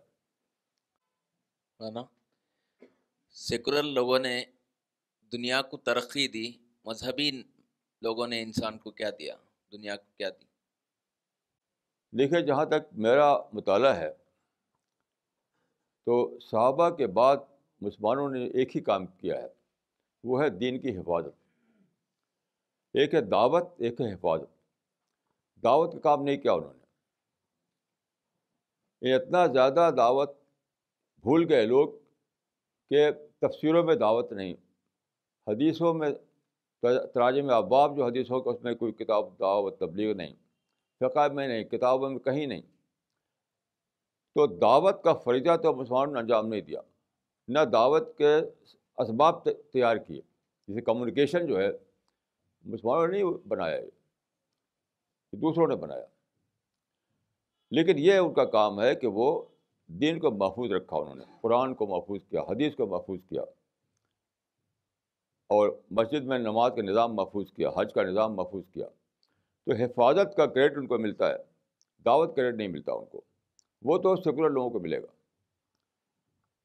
نیت ان کی اگرچہ دنیا تھی، لیکن ہمارے لیے اللہ تعالیٰ نے ان کو کام کروایا ان سے، داعی کے لیے اللہ تعالیٰ نے ان کو بنا دیا مددگار. یہ ہے. ویسے تو جو سوال مجھے پوچھنا ہے اس کا جواب مجھے ملا، پھر بھی وضاحت کے لیے پوچھتا ہوں. سوال یہ ہے کہ پہلے مجھے عبادات میں مزہ آتا تھا، اب کم آتا ہے، اس کا علاج کیا ہے؟ دیکھیں، اس کا تو کوئی دوسرا نہیں بتا سکتا، آدمی خود ہی اپنا محاسبہ کرے، دوسرا نہیں بتا سکتا ہے. آپ خود اپنے اندر انٹراسپیکشن کیجیے، محاسبہ کیجیے، ٹٹول کر دیکھیں کہ آپ کہاں پر وہ ڈیویشن ہوا، کہاں پر ڈسٹریکشن ہوا ہے. کہیں نہ کہیں ڈسٹریکشن ہوتا ہے، یعنی توجہ کہیں ہٹ جاتی ہے، کہیں نہ کہیں ہٹ جاتی توجہ کسی اور چیز کی طرف. تو اس سورس آف ڈسٹریکشن کو دریافت کر کے اسے کل کیجیے، اسے ختم کیجیے. کوئی اور آدمی کیسے بتائے گا آپ کی زندگی کے بارے میں؟ کسی کو کیا پتا. تو محاسبہ جو ہے لازم ہے ہر آدمی کے لیے. محاسبہ کا ہے اپنے اندر جھانکنا، اپنے آپ کو ریوائز کرنا، اپنی غلطیوں کو ڈھونڈ ڈھونڈ کر نکالنا. یہ کام آدمی خود کرے گا، دوسرا نہیں کر سکتا. دوسری بات یہ ہے کہ دعوت کے ساتھ دعا ضروری ہے. دعا دیکھیے، بغیر دعا کے دعوت نہیں، بغیر دعا کے دعوت نہیں. تو اگر آدمی کے اندر شوق ہے داعی بننے کا، اللہ کے ہاں بلندیوں والا مقام حاصل کرنے کا، کیونکہ دیکھیں قرآن میں ہے وَعَلَى الْأَعْرَافِ رِجَالٌ، اعراف جو ہے اس کو بھی عجیب غریب مطلب لوگوں نے بنا رکھا ہے. اعراف بعد ہے مقام بلند، اعراف جو ہے بلندی کو کہتے ہیں. تو کچھ لوگ مقام بلند پر وہاں پہ ہوں گے، جیسے اسٹیج ہوتا ہے، اسٹیج پہ کچھ لوگ بیٹھائے جاتے ہیں، تو وہ ہوں گے دعات. تو بلندیوں پر جگہ پانا ہے اگر آپ کو، تو اپنے آپ کو ٹٹولیے اور اپنے اس سورس آف ڈسٹریکشن کو دریافت کیجیے، جس کی وجہ سے دعوت کی طرف توجہ کم ہو گئی ہے. اور دعا کرتے رہیے. السلام علیکم. دیکھیے السلام علیکم کہنے کی ضرورت نہیں ہے، صرف سوال کیجیے بس. کشمیر میں الرسالہ مشن کے حوالے سے میرا سوال یہ ہے کہ اکثر لوگ الرسالہ مشن کی کتابوں کو بآسانی لینا نہیں چاہتے ہیں، تو انہیں کس طرف مائل کیا جائے، الرسالہ مشن کی طرف، یا کوئی اور آپشن ہے کہ کوئی اور کتاب دی جائے؟ یہ میرا سوال ہے. السلام علیکم. اس سوال کا جواب آپ خود اپنے اندر پا سکتے ہیں. آپ بھی پہلے متوجہ نہیں رہو گے دعوت کے لیے، سارا کشمیر جو ہے دعوت ہٹا ہوا تھا، تو آپ کو دعوت کا توجہ کیسے ہوئی، اسے ان کی تو متوجہ کرائیے، کیونکہ لوگ جانتے نہیں کہ اصل کام کرنے کا جو دعوت ہے. لوگوں نے دوسری چیزوں کو اپنا کنسرن بنا رکھا ہے، دوسری چیزوں کو، آزادی اور حریت اور نظام مصطفیٰ اور اسلامی نظام اور حکومت قائم کرنا وغیرہ وغیرہ. یہ سب اسلام کے نعرے نہیں ہیں، یہ سب قومی نعرے ہیں، قومی. تو آپ کی سمجھ میں آ گیا کہ سب قومی نعرے تھے، وہ اسلام کا کام نہیں تھا، تو آپ نے اس کو چھوڑ دیا. تو لوگوں کو بتائیے، ان کے مائنڈ کی انجینئرنگ کیجیے، ری انجینئرنگ آف مائنڈ. تو آپ جو لوگ یہاں موجود ہیں وہ ان سب کو بھی پہلے سوچ وہی تھی. تو آپ جس طرح سے اپنے آپ کو بدل پائے، اسی طریقے سے ان کو بدلنے کی کوشش کیجیے، یعنی ان کے ذہن کی انجینئرنگ کیجیے، ان کی ڈی کنڈیشننگ کیجیے، وہ سمجھائیے کہ یہ سب اسلامی کام نہیں ہے، اسلام کے نام پر نان اسلام ہے، یہ سب اسلام کے نام پر نان اسلام ہے. اسلام تو دعوت کا ہے، دعوت انسان سے خیرخواہی کرنا، انسان سے محبت کرنا، انسان کو اللہ کا پیغام پہنچانا، انسان کی ہدایت کا حریص ہونا، انسان کی نجات کا حریص ہونا, یہ ہے اسلام. جتنا سمجھ جائیں گے کہ دوسروں کو یعنی اپنے آپ کو جہنم سے بچانے کی ضرورت, آپ دوسروں کو جہنم سے بچائیں. یاد رکھیے, اپنے کو ہم نے جہنم سے بچانا چاہتے ہیں تو دوسروں کو جہنم سے بچانے کے لیے ہمیں کوشش کرنا پڑے گا, ورنہ ہماری اپنی نجات میں مشتبہ ہے. جب وہ یہ جان جائیں گے کہ اپنی نجات مشتبہ ہے جب تک ہم ان کی نجات کی کوشش نہ کریں, تو بس اس کے بعد ٹھیک ہو جائیں گے. میرا نام شفیع احمد ڈار ہے. مولانا, میرا سوال وہی سوال ہے جو آج سے 20 سال پہلے آپ نے مالدیپ میں شیخ احمد دیدات سے پوچھا تھا, لیکن شیخ احمد دیدات نے آپ کے سوال کو اس وقت ایوائڈ کیا تھا. سوال یوں تھا, what is discovery for you. مولانا, آج مجھے بھی ذہن میں وہی سوال آ رہا ہے کیونکہ آپ کی کتاب میں اس سوال کا جواب نہیں مجھے ملا. میری ڈسکوری خود اللہ تعالیٰ ہے. میں نے اللہ تعالیٰ کو ڈسکور کیا.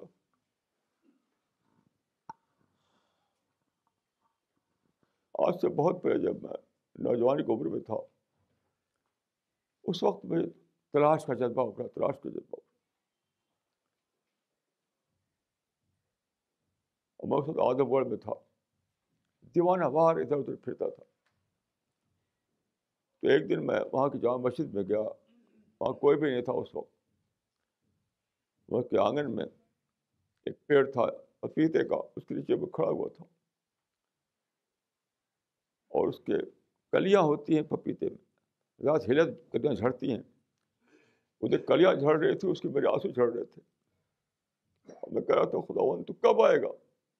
یہ الفاظ اچانک نکلے میری زبان سے, خداوند تو کب آئے گا, میں کب تک تیرے آنے کا انتظار کروں.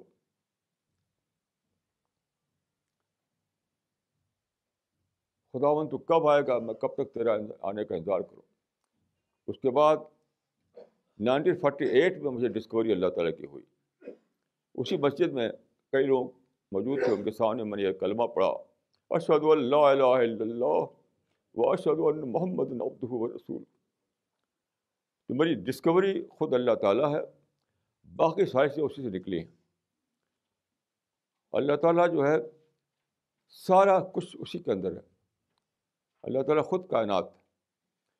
جب اللہ تعالیٰ کی ڈسکوری ہو گئے تو پھر سب چیزیں اپنے آپ ڈسکور ہونے لگتی ہیں, سب چیز انفولڈ ہونے لگتی, انفولڈ.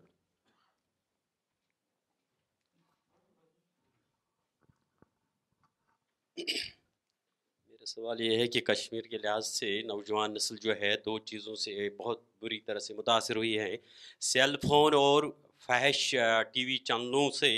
ہماری کشمیر میں جو نوجوان نسل ہے بہت حد تک متاثر ہوئی ہیں, غلط طریقے سے استعمال ہو رہے ہیں. تو میں مولانا صاحب سے یہ جاننا چاہتا ہوں کہ ہمارا کام اعلیٰ رسالے کے علاوہ کیسے ہم ان کی یہ اس میں اس کو دور کرنے میں اپنا تعاون کر سکتے ہیں.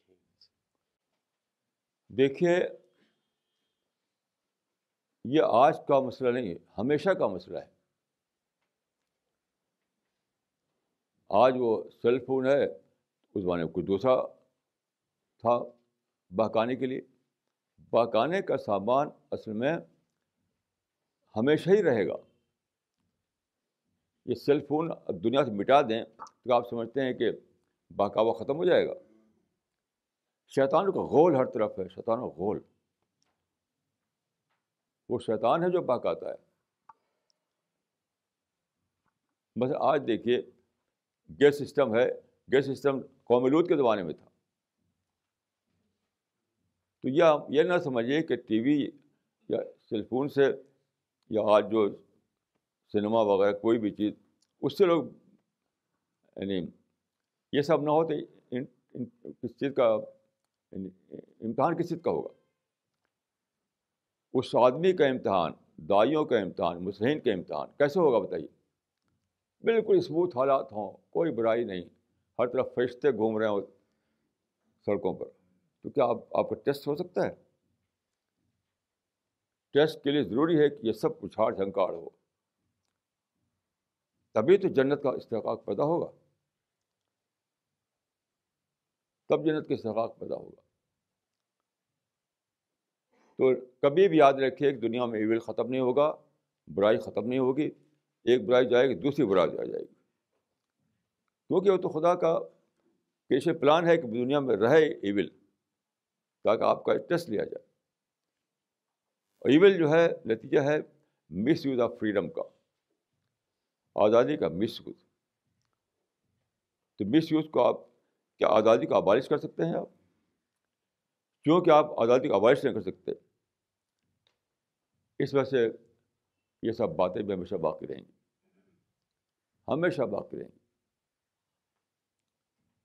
تو اس کی شکایت کرنا بالکل بیکار ہے. اس کو آپ دیکھیے ایز این اپرچونیٹی. اس سارے معاملات کو آپ بطور اپرچونیٹی کے دیکھیے. جیسے مجھ سے لوگ پوچھتے ہیں ٹی وی کے بارے میں, تو دیکھیے عام طور پر علماء فتوی کی زبان بولتے ہیں, فتویٰ. تو کوئی مانتا نہیں اس کو, حرام ہے حلال ہے, کوئی اس کو مانتا نہیں, مکروہ ہے کوئی اس کو مانتا نہیں. میں بہت سے لوگوں کو ٹی وی چھوڑوا دیا ہے. کیسے؟ میں یہ کہتا ہوں کہ یہ نیا لفظ بولتا ہوں میں کہ وہ سورس آف ڈسٹریکشن ہے, ڈسٹریکشن.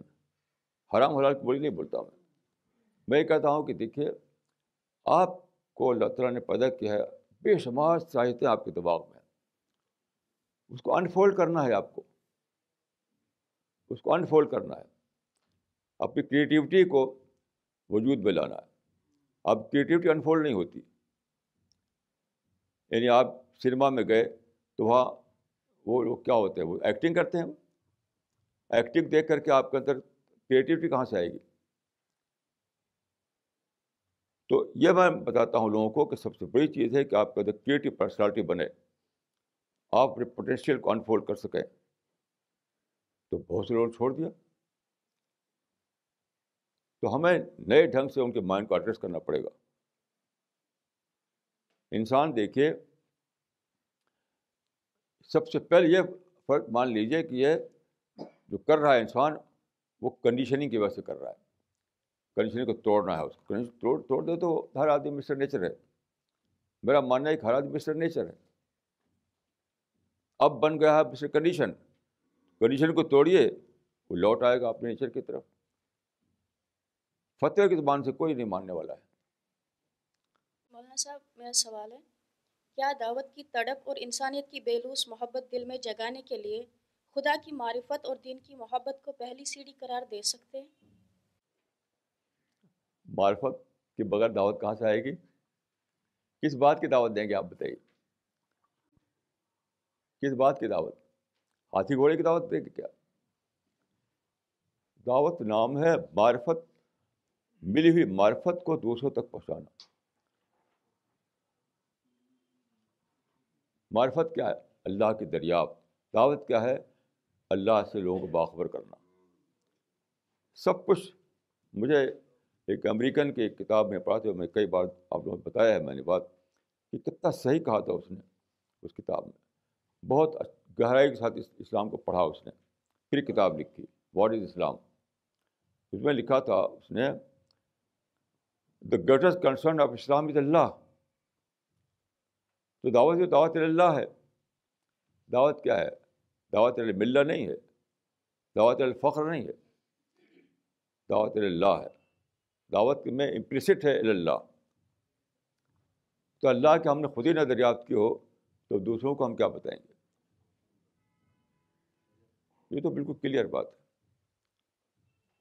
پری دعویٰ یعنی معرفت جو ہے وہ پری دعویٰ ہے. معرفت آئے گی پھر دعوت آئے گی. دائی کا متقی ہونا کیا بہت ضروری ہے؟ ہاں دیکھیے, ایک ہے ضروری ہونا, ایک ہے شرط ہونا, دونوں فرق ہے. تو یہ کنڈیشن نہیں ہے کہ بغیر متقی بنے آپ دائی نہ بنے. جو ایسا کہے وہ غلط کہتا ہے, غلط بات کہتا ہے. دعوت کے لیے شرط ہرگز نہیں کہ آپ متقی ہوں, پرہیزگار ہوں, خاشع ہوں, اللہ والے, یہ کوئی شرط نہیں ہے. لیکن آپ کی نجات کے لیے شرط وہ ہے. ٹھیک ہے, ایک ہے شرط نجات, ایک ہے شرط دعوت, دونوں فرق ہے. You have to differentiate between the two. You have differentiate between the two. اخلاص کے بغیر نجات نہیں ہے, لیکن دعوت کے لیے اخلاص کی شرط نہیں ہے. یعنی آپ اگر مثلا قرآن کے چھپے اور نسخے آپ کی جیب میں ہیں تو آپ یہ نہ دیکھیں میں متقی نہیں ہوں کیسے میں قرآن دوں, یہ غلط سوچ ہے. وہ تو دینا ہی دینا ہے آپ کو. ایک حدیث میں آتا ہے کہ دعوت کے ذیل میں پہنچاؤ, اس میں ہے ایک لفظ رب مبلغ عوام سامع, بہت عجیب لفظ ہے قرآن حدیث میں. یعنی کتنے ایسے ہیں کہ پہنچانے جن کا پہنچانا گیا ہے وہ اس سے زیادہ وہ ہوتا ہے, یعنی بات کو پکڑنے والا ہوتا ہے کہ پہنچانے والا تو اتنا اس کے اندر مادہ نہ ہو, اس کے اندر زیادہ مادہ ہو. تو یہ یاد رکھیے, ایک ہے شرط نجات, ایک ہے شرط دعوت, دونوں کا معاملہ الگ الگ ہے. نجات کے لیے شرط ہے اخلاص, دعوت کے لیے یہ شرط نہیں ہے. دعوت تو ہر آدمی دے سکتا ہے, اور یہی طرح دعوت کا کام ہوا ہے ہمیشہ ہر دور میں. سر میرا سوال ہے کہ دائی اگر کسی نان مسلم کو پریزنٹ کرتا ہے کوئی قرآن شریف, تو کیا اس کی ذمہ داری وہاں ساخت ہوتی ہے یا اس کے بعد اس کے ساتھ اس کو انٹریکشن ضروری ہے, کیونکہ بہت سارے لوگ ان پڑھ ہوتے ہیں؟ دیکھیے یہ معاملہ جو ہے اس کا تعلق ہے, یعنی کہ اس کا تعلق ہے حالات سے. آپ کے حالات کتنی اجازت دیتے ہیں آپ کو. مثلا آپ سفر میں ہیں, وہاں آپ کو ایک شخص سے ملاقات ہوئی, وہاں آپ نے اس کو دے دیا اس کو قرآن کا ترجمہ یا کوئی کتاب, تو وہ تو اپنے گھر چلا گیا. لیکن آپ یہ سوچ کر نہیں روک سکتے کہ انٹریکشن تو نہیں کر پاؤں گا میں, تب بھی دینا چاہیے. تو دعوت کا کام ہر حال میں کرنا ہے, انٹریکشن حسب استطاعت. اتقوا اللہ ما استطعتم. دونوں کا فرق کیجیے, دونوں میں دونوں فرق کر کے دیکھیے کہ دعوت تو ہر حال میں کرنا ہے, لیکن اس سے انٹریکشن, اس سے فیڈ بیک لینا, اس سے ملنا, اس کو مزید اس سے گفتگو کرنا وغیرہ, یہ اس پر منحصر ہے کہ کتنا آپ کو موقع حاصل ہے, کتنا وقت حاصل ہے, کتنا آپ کر پاتے ہیں. تو اس بنا پر رکنا نہیں ہے کہ ہمارے پاس وقت فرق نہیں ہے تو ہم رکیں نہیں دعوت کرنے سے. دعوت پھر بھی دعوتی کام کریں گے, اور اس پر ہم یعنی حسب استطاعت ہم انٹریکشن بھی کریں گے. مولانا, حق بات کے انکار کے لیے سیکولر لوگ کہتے ہیں کہ دنیا کی ترقی میں ہمارا ہی ہاتھ رہا ہے, اور مذہب کرنے والے اور خدا کرنے والے لوگوں نے دنیا کو دیا ہی کیا ہے. اس بارے میں آپ کیا کہیں گے؟ نہیں دیکھیے, یہ مذہبی لوگوں کے کام کانٹر اسٹیمیٹ کرنا ہے. مذہب مسلمان نے بہت ہی بڑا کام کیا ہے, وہ ہے ہدایت الہی کو محفوظ رکھنا. یعنی قرآن کو اگر الگ کر دیں تو ہر ترقی بے معنی ہے. آپ کو پتہ ہی نہیں کہ خالق کا منشا کیا ہے, خالق کا تخلیقی منصوبہ کیا ہے.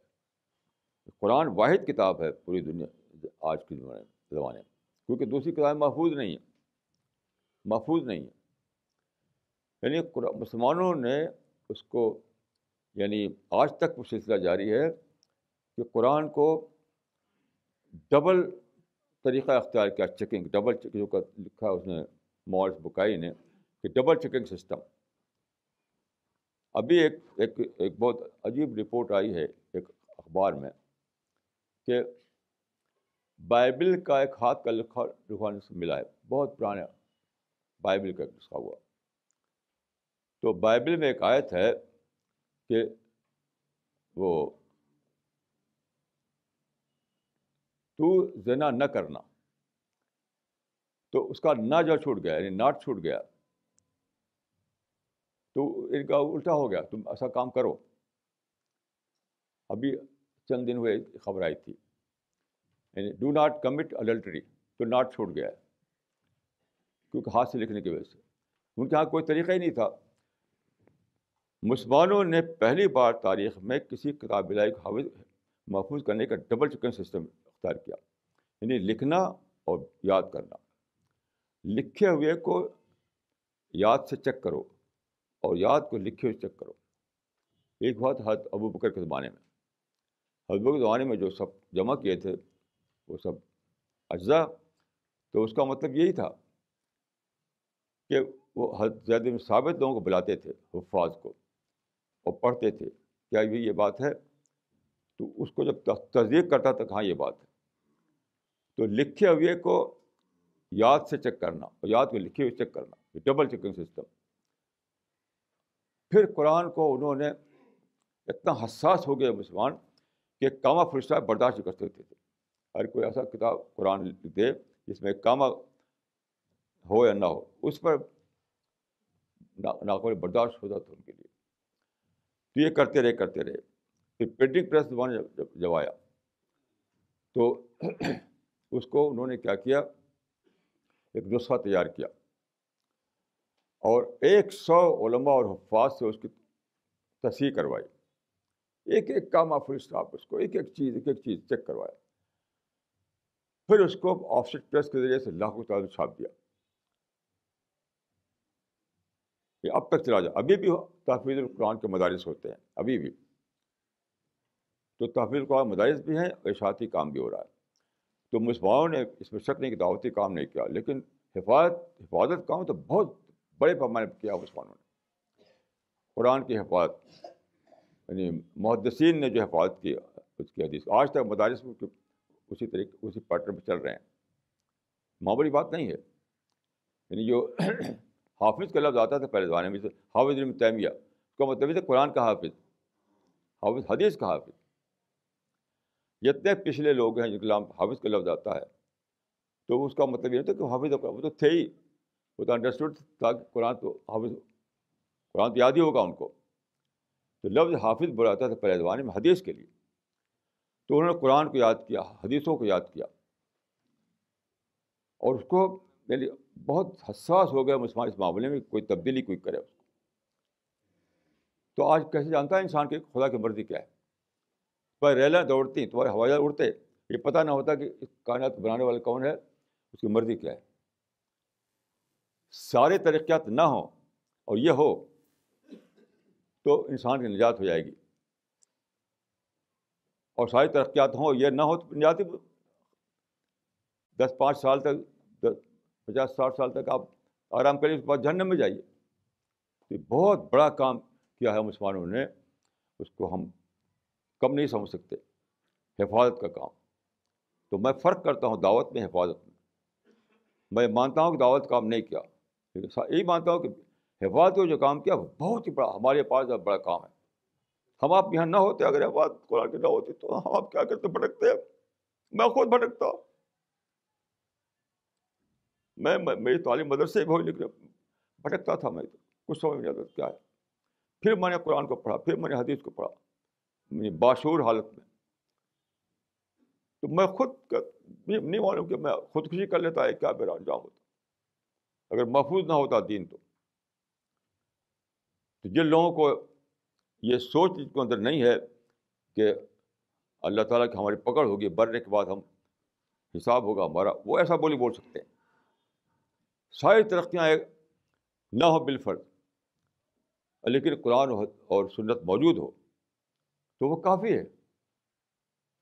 کیونکہ ہم کو یعنی سب سے بڑا مسئلہ نجات کا مسئلہ ہے, سالویشن کا مسئلہ سب سے بڑا ہے. مولانا صاحب میرا سوال ہے, اگر کوئی دعوت کے کام میں جٹ گیا, کچھ وقت کے بعد وہ اس کام سے ہٹ گیا, کیا اس کو گناہ ہے, کیا یہ گناہ گار ہے, کیا اس کو توبہ کرنا ہے, اگر توبہ کرنا ہے تو کس طرح کرنا ہے؟ ہاں دیکھیے, یہ بہت اہم سوال ہے. مسلمان کی حیثیت یہ ہے کہ ہم امت محمدی کا ایک فرد ہیں, یعنی خاتم الرسول خاتم النبیین کا ایک فرد ہے امت کا. تو رسول اللہ کے بعد کوئی نبی نہیں آئے گا, لیکن کار نبوت پھر بھی جاری رہے گا. ان نبوت ختم ہو گئی, کار نبوت باقی ہے. یہ کار نبوت کون کرے گا؟ مسلمان کریں گے. جس نے فرمایا تھا حجۃ الوداع کے موقع پر کہ ان اللہ عباس نے کہا فتن اللہ فادو النی, یہ تقریباً 2 مہینہ پہلے آپ نے فرمایا تھا کہ اب میں دنیا سے جانے والا ہوں, یہ کام تمہیں سوال رہا ہے. تو اگر مسلمان جو ہیں دعوت کام نہ کریں تو امت محمدی میں ہونا ان کا مشتبہ ہو جائے گا. امت محمدی میں ہونے کی شرط یہ ہے کہ آپ دعوتی کام کریں, یعنی رسول اللہ والا کام کریں. یعنی ختم نبوت کے بعد امت مقام نبوت پر ہے, یہ تو فرض ہے. میں اس کو فرض عین مانتا ہوں, فرض الکفاری مانتا ہوں. اب اگر کسی سے دعوت چھوٹ گئی ہے تو وہ توبہ کریں اور پھر سے شروع کرتے اس کام کو. اگر مستقل چھوڑے ہوئے اگر مستقلاً تو امت محمدی میں اس کا ہونا مشتبہ ہو جائے گا. اب آپ غور کیجیے کہ وہ آدمی کتابہ رسک لے رہا ہے کہ آخرت میں اللہ تعالیٰ کیا لوگ جمع ہوں, رسول اللہ کہتے ہیں کہ یہ میرا امتی نہیں ہے, کیا اس کو افورڈ کر سکتے ہیں آپ اس بات کو؟ آپ کو رسول اللہ صلی اللہ علیہ وسلم آئیں گے, سارے امتی وہاں اکٹھا ہوں گے, تو پہچان کیا ہوگی؟ یاد رکھیے دعوتی کام کیا ہے آپ نے. رسول اللہ اگر فرما دیں کہ تم تو میرے امتی نہیں ہو, تم نے میرے کام کو چھوڑ دیا, تو ہماری کیا حالت ہوگی ہماری؟ اس وجہ سے اگر آدمی نے دعوت کام چھوڑا ہے تو توبہ کرے اور اس کام کو شروع کر دے. مولانا صاحب, میں آپ کی توجہ آج کے خطبے کی طرف جو آپ نے دیا اور ہم نے سنا اس کی طرف دینا چاہتا ہوں. آپ نے سیج مسلمانوں کے سیج مینٹلٹی کی بات کی, اور کشمیر, فلسطین اور افغانستان کا جو مسائل ہے آپ نے کہا کہ وہ غلط ہے. مسلمانوں کے مسائل ہیں ایجوکیشنل, سوشل, کلچرل, پولیٹیکل, تو اس کے حل کرنے کے بارے میں سی پی ایس کے بعد کیا روڈ میپ ہے, we would like to know. دیکھیے دعوت سے مسائل حل ہوتے ہیں اگر وہ مسائل ہیں, تو بقیہ تو حل ہوتے نہیں. 200 سال سے مسلمان قربانیاں دینے حل کہاں ہوئے؟ یہ بات تو سوچنے کی ہے. یعنی اب مسئلہ یہ نہیں سوچنے کا ہے کہ اسی کام کو ہم جاری رکھیں, یہ کہ اس کام سے مسئلہ بنا نہیں, کام اس کا کام ہی نہیں بنا. اب تو سوچنا یہ ہے کہ اس کا بنا نہیں. کشمیریوں نے اتنی لمبی قربانیاں دی ہیں, پازیٹیو رزلٹ کیا ہے؟ کچھ بھی نہیں, صرف تباہی تباہی تباہی تباہی تباہی. وہی میں نے کل کہا تھا کہ شاہ کشمیر جو ہے, شاہ ہمدان جو آئے, انہوں نے جو کام کیا اس کا پازیٹیو رزلٹ ہم جانتے ہیں. اب جو لڑائی بھڑائی شروع کی گئی وہاں, اس کا پازیٹیو رزلٹ مجھے بتائی. خود کشمیر میں اس کی مثال موجود ہے کہ شاہ ہمدان کے دعوتی کام سے زبردست فائدہ ہوا, اور بعد کے لوگوں نے جو جہاد کا نام پر ٹکراؤ شروع کیا اس کا کوئی فائدہ نہیں سوائے تباہی تباہی تباہی. تو لوٹیے اسی طرف جس کام سے تجربہ بتاتا ہے کہ فائدہ ہوا. یہ تو بالکل کھلی بات ہے. کشمیریوں کے لیے تو ایک بہت زبردست مثال موجود ہے اس معاملے میں.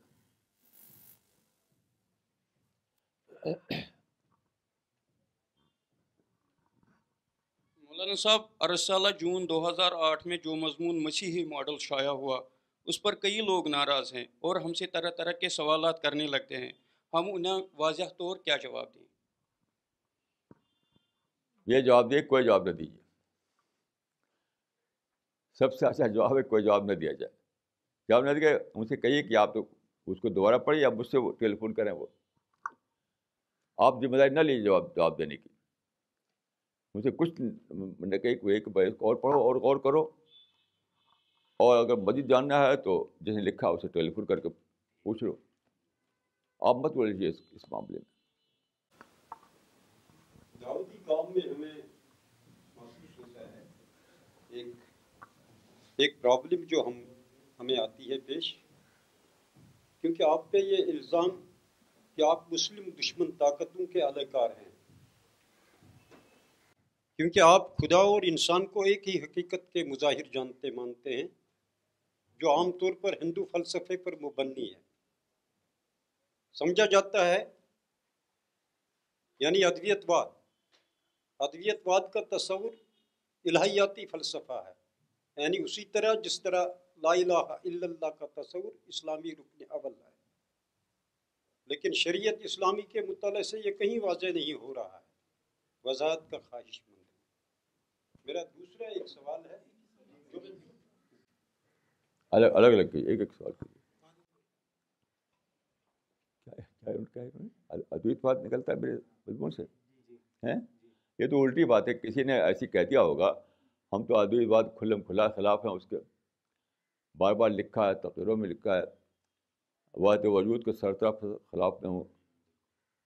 دیکھیے دو کانسیپٹ ہیں مذہب میں، ادویت واد اور دویت واد، وحدت وجود اور توحید، مونزم مانوتھیزم، یعنی ایک یہ ہے کہ خدا ایک الگ ہستی ہے ہم سے، الگ ہم سے ایک ہستی ہے، وہ خالق ہے، وہ مالک ہے، وہ سب کچھ ہے، ایک مستقل ہستی کے طور پر خدا ہے۔ دوسرا یہ ہے کہ سب کچھ خدا کا ظہور ہے، یعنی خدا اور کائنات الگ نہیں ہے، دونوں ایک ہی ہستی کا ظہور ہے ساری چیزیں۔ تو میں اس کو سراسر باطل سمجھتا ہوں کہ چیزیں اس کا ظہور ہیں، ادویت واد کو میں باطل سمجھتا ہوں، یعنی وحدت وجود کو یا مانند کو میں باطل سمجھتا ہوں۔ میں دیکھ توحید یعنی الگ، اللہ تعالیٰ ہم سے الگ ایک وجود ہے، ہم سے الگ ایک وجود ہے۔ اس پر بہت میں نے لکھا ہے، پتہ نہیں کس نے عجیب غریب بات یہ کہی، یہ تو کبھی اس سے پوچھے کہ حوالہ مجھے بتائے، کوئی حوالہ بتائے، کوئی مضمون یا کوئی سطر ایسی۔ میری روح ہوا کرتی ہے ایک ماننے سے کہ ہم خدا کا انش ہیں، میں اسے کیسے کر سکتا ہوں؟ ہمیں کشمیر میں اکثر یہ ڈر لگ رہا ہے کہ اگر کسی نان مسلم کو کوئی کتاب پیش کرے تو کہیں وہ کنٹراورسل الزام نہ دے، تو اس اندیشے کے بارے میں آپ کی رہنمائی کیا ہے؟ یہ تو ایک مفروضہ ہے، بہت سے لوگ کشمیر میں دعوتی کام کر رہے ہیں، وہ بڑی خوشی سے کتابوں کو لیتے ہیں اور پڑھتے ہیں، یہ تو مفروضہ ہے۔ ایک مثال بتا دی، فلاں شخص نے ایسا ریئیکشن دکھایا، یہ تو مفروضہ ہے۔ ہمارے ایک ساتھی جو کشمیری ہیں، انہوں نے مجھے بتایا، کشمیری ہیں وہ، کہ انہوں نے کوئی آرمی کو افسران سے کہا کہ آپ، ہم چاہتے ہیں آپ کو کچھ باتیں کرنا آپ سے، تو انہوں نے آرمی کے بہت سے لوگوں کو جمع کیا اکٹھے، اس افسر نے، اور ان کو بلایا، ان کو تقریر کی کروائی ان سے، اور قرآن لے گئے تھے یہ۔ اس آرمی افسر نے خود قرآن ہاتھ میں لے کر کہا کہ دیکھو بھائی، یہ اس کو پڑھو، یہ ہمارے بھائی صاحب لائیں، اس کو پڑھو۔ ایسے بہت سے واقعات کشمیر کے، تو یہ تو مفروضہ ہے، مجھے ایسا کوئی واقعہ میرے علم میں نہیں ہے، تو پہلے آپ متعین واقعہ بتائیے تو اس پر رائے دی جا سکتی ہے۔ مولانا، آپ نے اپنی اسپیچ میں فرمایا تھا کہ اخوان رسول کا مطلب ہے دا سیکنڈ کمنگ آف صحابہ۔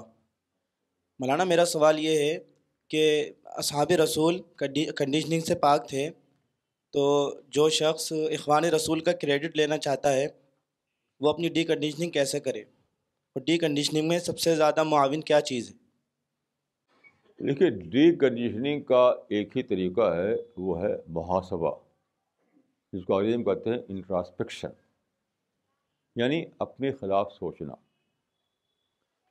ڈھونڈ ڈھونڈ کر وہ آئٹم نکالنا جو کنڈیشننگ کے تحت آپ مائنڈ میں آپ کے آ گئے ہیں۔ میں تو روزانہ ابھی میں سوچتا رہتا ہوں، میں ایک مثال دیتا ہوں کہ میری کنڈیشننگ میں ایک آئٹم ایسا تھا جس کو دریافت کرنے میں مجھے 60 برس بیت گئے۔ یعنی میرے گھر میں میرے چچا تھے، تو چچا کے بارے میں خاندان میں کچھ باتیں جو ہے، یعنی وہ بہت متقشف تھے، اور کچھ وہ یعنی مذہبی، خالص مذہبی انداز کا آدمی تھے، ہمارے اور خاندان ہمارا سیکولر تھا، انگریزی وغیرہ پڑھتے تھے لوگ، تو عام طور پر ان کے بارے میں لوگوں کو نگیٹیو ہوتے تھے ہمارے خاندان والے، کیونکہ وہ انگریزی کی طرف رجحان ان کا ہو گیا تھا، انگریزی تعلیم، یہ بہت ہی متقشف ٹائپ کے تھے، تو ان کے بارے میں بھی نگیٹیو تھا۔ تو ڈھونڈتے ڈھونڈتے مجھے معلوم ہوا کہ وہ تو میرے محسن ہیں، کیونکہ انہیں نے مجھے عربی تعلیم کلوائی، کیونکہ وہ دینداری مزاج تھا ان کا اور بہت ہی یعنی تکشف کی حد تک وہ دیندار تھے. تو ان کا ذہن میں یہ آیا کہ خاندان میں ایک مولوی تو کم از کم ہونا چاہیے کہ سب جا رہے ہیں انگریزی تعلیم کی طرف. سر سید کے زمانے سے ہمارے انگریزی تعلیم آ گئی تھی ہمارے خاندان میں. تو ان کو یہ ذہن میں آیا کہ بھائی سب خاندان والے چلے جائیں انگریزی طرف، کم سے کم ایک تو ہو جو مولوی ہو. انہوں نے اپنے خرچ سے مجھے مدرسے میں بھیجا اور اپنے خرچ سے مجھے مدرسے میں پڑھوایا. اب یہ بھولا ہوا تھا میں، یعنی خاندان کی کنڈیشننگ جو تھی اس اثر اتنا میرے دماغ پر تھا کہ میں ان کے بارے میں منفی ہو گیا تھا. تب میں نے توبہ کیا اللہ تعالیٰ سے کہ باپ نے بوسل کے بارے میں منفی تھا، مجھے معاف فرما. تو ڈھونڈ ڈھونڈ کر نکالنا پڑتا ہے ایک ایک آئٹم، تو ایک کوئی دوسرا نہیں کرے گا آپ کو. یہ سیلف ہیمرنگ کا معاملہ یہ ہے، سیلف ہیمرنگ، محاسبہ، انٹراسپیکشن. تو جس کو اللہ تعالیٰ کے یہاں سرخر ہونا ہے وہ اپنی سیلف ہیمرنگ کرے، اپنا محاسبہ کرے، کوئی دوسرا طریقہ اس کے لیے نہیں ہے.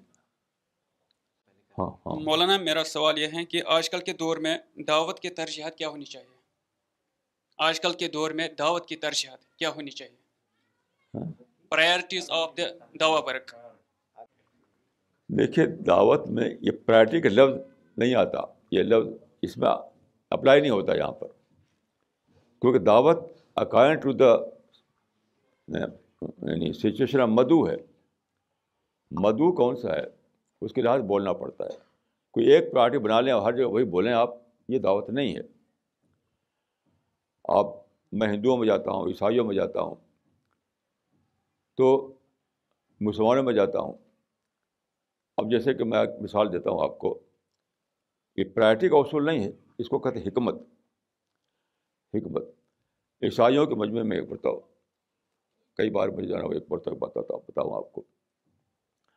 تو تالیف تو اس وقت جو سوچتا ہے آدمی نے، تو تالیف قلب کا ایک نیا اصول میں سمجھ میں آیا، جو تاریخ میں جو تالیف قلب ہے، کیونکہ دعوت کے لیے تالیف قلب ضروری ہے.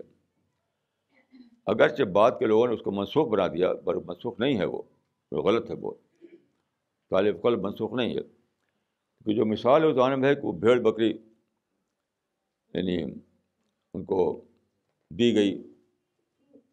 تو آج بھیڑ بکری سے تعریف نہیں کر سکتے آپ کسی کی، اب انسان کے پاس خود ہی بھیڑ بکری موجود ہے.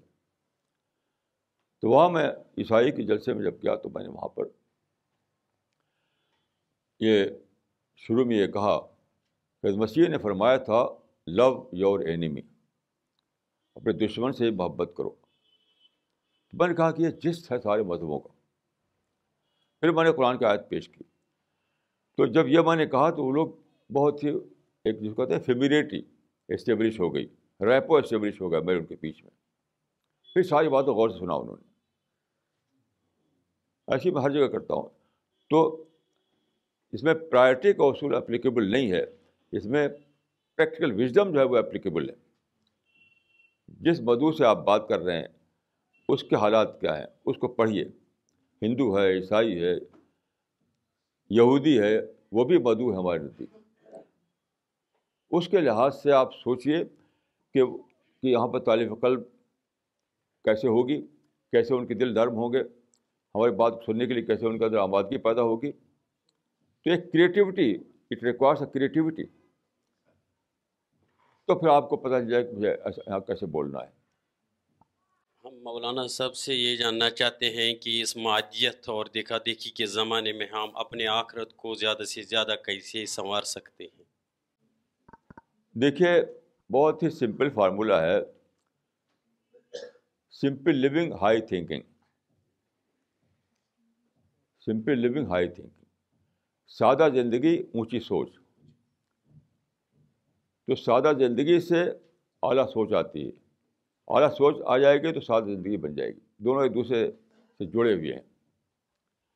سب سے بڑا مسئلہ یہ ہے اس زمانے میں کہ لوگوں میں سادگی کا تصور نہیں ہے. ان سادہ زندگی کی ویلو نہیں جانتے، ویلو. ہر آدمی جو ہے کچھ زیادہ کے چکر میں رہتا ہے. کل میں کہیں سے کہہ رہا تھا کہ دیکھیے آج کل انسان کیا ہے، اگر کھانے پینے کو نہیں ہے تو نیٹ کے لیے دوڑتا ہے, نیٹ ضرورت کے لیے. اچھا نیٹ پوری ہو گئی تو کیا پڑتا ہے کمفرٹ کے لیے, وہ پورا ہوگا پھر لگژری کے لیے, وہ پورا ہوگا پھر فیم کے لیے, وہ پورا ہوگا پھر پولیٹیکل پاور کے لیے, وہ پورا ہوگا تو پھر امپائر بننے کے لیے. تو الحاق و تکاثر تضرب المقابر, مور اور مور میں جیتا مر جاتا ہے. تو بیسٹ فارمولا ہمارے لیے ہے کیا, سمپل لیونگ, ہائی تھنکنگ. سادہ زندگی اختیار کیجیے, سب چیز اپنے آپ ٹھیک ہوتی چلی جائے گی. یہ ہے ماسٹر فارمولا. یہ میرا سوال نہیں ہے بلکہ کشمیر کے بعض ساتھیوں کا کہنا ہے, کیونکہ یہ خبر انہوں نے فون کے ذریعے ہمیں بتائی کہ اسلام کے پولیٹیکل انٹرپریٹیشن کے خلاف الرسالہ مشن کو ایک انقلابی تحریک کے طور پر اٹھانا ہوگا.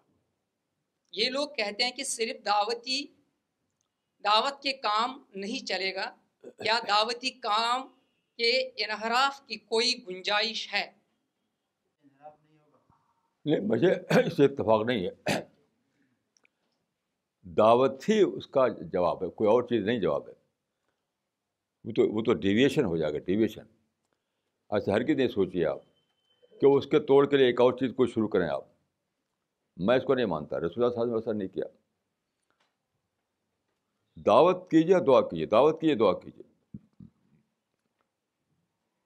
لوگ دعا کی اہمیت نہیں جانتے. کچھ بھی اگر آپ نے ڈیویٹ کیا تو رکون بن جائے گا, رکون. رکون جو ہے اللہ تعالیٰ نے بالکل سختی سے منع کیا قرآن شریف میں. ٹلٹ, رکون مانے tilt, TILT, tilt, deviation, tilt, رکون. ہلکے بس سوچیے اس طریقے سے. وہ جو کچھ کر رہے ہیں ان کا توڑ کوئی ڈیویٹڈ فارمولا نہیں ہے, خود دعوتی میں ان کا توڑ ہے. آپ کو بتائیے کہ اللہ تعالیٰ نے کیا حکم دیا, رسول اللہ نے کیا کیا, پیغمبروں نے کیا کیا, تو معلوم ہو کہ دعوتی کیا, اور تو کچھ کیا ہی نہیں. تو جتنا زیادہ آپ یہ بات ثابت کر پائیں گے اتنا ان کا مائنڈ ایڈریس ہوگا اور اتنا ہی وہ اس سے ہٹ جائیں گے, کیونکہ وہ ان کے مائنڈ میں ایک ایسی چیز بیٹھی ہوئی ہے, تو اس کو ایک کاؤنٹر آئیڈیالوجی کے ذریعے سے آپ ختم کر سکتے ہیں, بس کوئی اور اس کا میتھڈ دوسرا نہیں ہے. مولانا میرا سوال ہے, القرآن مشن پر یہ الزام ہے کہ یہ جب کسی غیر مسلم کو قرآن دیتے ہیں تو یہ قرآن کی بے حرمتی کرتے ہیں. ساتھ میں مولانا میں یہ جاننا چاہتا ہوں کہ دائی کے الفاظ کیا ہونے چاہیے؟ بے حرمتی کا تصور بالکل باطل تصور, باطل. قرآن یہ کب سے نکلا ہے؟ اس زمانے میں رسول اللہ اور صحابہ کے زمانے ایک تصور لفظی نہیں بولا جاتا تھا. برہمتی کی بدعتی لفظ, بدعت مبتدانہ لفظ ہے. کوئی ثابت کرے کہ قرون مشہود اللہ بالخیر میں کب یہ لفظ بولا گیا تھا, قرآن کی بے حرمتی. یہ بالکل مبتدانہ لفظ ہے, بدعتی لفظ ہے. یہ تو شیطان نے نکالا ہے تاکہ دعوت کام روک دے. یقین کیجیے کہ شیطان کو بتائے ہوئے کام یہ بات ہے. ثبوت یہ ہے کہ دور اول میں کہیں لفظ بولا نہیں گیا کبھی. میں چیلنج کرتا ہوں, تحدی کرتا ہوں, کوئی ثابت کرے کہ دور اول میں کب یہ بے حرمتی کا لفظ بولا گیا تھا. کوئی ثابت کرے اس کو, کوئی بھی ثابت نہیں کر سکتا کہ اس زمانے میں یہ لفظ موجود تھا. یہ تو اس زمانے میں شیطان نے سکھایا کہ دیکھو بے حرمتی ہو جائے گی, نتیجہ کہ لوگ قرآن کو لوگوں کو پہنچاتے نہیں. میں بالکل اس کو باطل سمجھتا ہوں, اس فکر کو. اس وقت تک سمجھتا رہوں گا جب تک کوئی دلیل نہ دے دے. دلیل حضرت نے کس نے کہا تھا کہ ایتون شاہ من کتاب اللہ حتی اقول. امام احمد نے کہا تھا ایتون شاہ من کتاب اللہ حتی اقول. قرآن سے ثابت کرو. نکالتے کہاں سے؟ لا یمسہ الا المطہرون. اس آیت کا تعلق بے حرمتی سے ہی نہیں, فرشتوں کا ذکر ہے. بالکل غلط تفسیر ہے اس کی. یہ بار میں اس کو نہیں مانتا جب اس وقت تک کوئی دلیل نہ دے دے.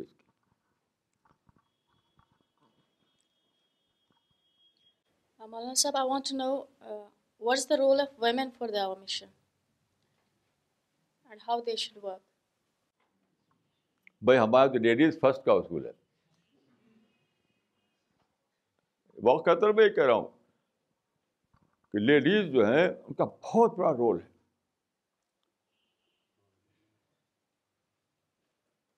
دیکھیے میں ایک واقعہ بتاتا ہوں. اس زمانے میں اسپیڈ آف دا ایج کو سمجھیے, اسپیڈ آف دا ایج, یہ جو زمانہ ہے اس میں مانا جاتا ہے لیڈیز فرسٹ, یعنی لیڈیز اگر آ جائیں تو مرد ہٹ جاتا ہے وہاں سے. اب جہاں آپ دیکھیں کہ جہاں رو میں کہیں لائن میں لوگ کھڑے ہوئے ہوں کیوں میں, اگر عورت آ جاتی ہے تو لوگ ہٹ جاتے ہیں, کیونکہ یہ کلچر ہے, آج کا کلچر ہے یہ کہ لیڈیز کو پہلا موقع ملنا چاہیے. اس کا آپ استعمال کیجیے, ہمارے علماء نے اس کو استعمال ہی نہیں کیا. میں آپ کو دو واقعہ بتاتا ہوں, ایسے بہت سارے واقعات ہیں. ہم پولینڈ گئے, وہاں پر کرسچن کا اجتماع تھا, بڑے ٹاپ کے سب پادری وہاں آئے ہوئے تھے, بیٹھے ہوئے تھے کرسیوں پر اس طریقے سے. تو ہمارے ساتھی وہاں قرآن لوگوں کو دینا چاہتے تھے, تو وہ پادری نے بڑے اس میں دیکھا, وہ یہ کیا کر رہے ہو. تو ہم تو کچھ نہیں, ہم تو وہاں تھے, ہمارے پاس میں کچھ بھی نہیں تھا, ہمارے پاس میں کچھ بھی نہیں تھا. لیکن ایک خاتون جو ہمارے ساتھ تھیں وہ اس کے آگے گئیں اور سر جھکا دیا, اس کو کہا کہ وہ کیا کہا تھا, bless me father, bless me father. تو وہ اسپرٹ آف ایج جو تھی اس نے کام کیا. اگر اس عورت کو میں ڈرائی کروں تو میں گیا دنیا میں وہ ہو جاؤں گا, یعنی آج کے لحاظ سے میں غلط ثابت ہو جاؤں گا, کیونکہ عورت کے سامنے ہمیں یعنی اس کو وہ نہیں, آپ جتنی بےحرمتی آپ کو قرآن کے بارے میں اس سے زیادہ بےحرمتی عورت کے بارے میں سمجھتے ہیں. وہ بہت اہم بات بتاتا ہوں میں آپ کو, مسلمان جتنے حساس ہیں قرآن کے بارے میں نا, آج کی دنیا حساس ہے عورت کے بارے میں. تو جب اس نے کہا کہ بلیس می فادر, تو وہ اس کے بس میں نہیں تھا کہ وہ اس کو افورڈ نہیں کر سکتا تھا کہ اس کو نظر انداز کرے. وہ ایسے دلی میں ایک واقعہ ہوا, ایک جلسہ تھا, سا ہندو لوگ تھے اس میں, تو ایک ٹاپ کا لیڈر آیا, وہ اسٹیج پہ بیٹھا کچھ دیر, کچھ تقریر کرنے کے بعد چلے آتے ہیں بیچ ہی میں, وہ لوگ بیچ میں جانے لگے وہ, اور ان کے آگے پیچھے سب لوگ تھے. ہمارے بس میں نہیں تھا کہ اس کو ہم قرآن پہنچائیں, مردوں کے بس میں.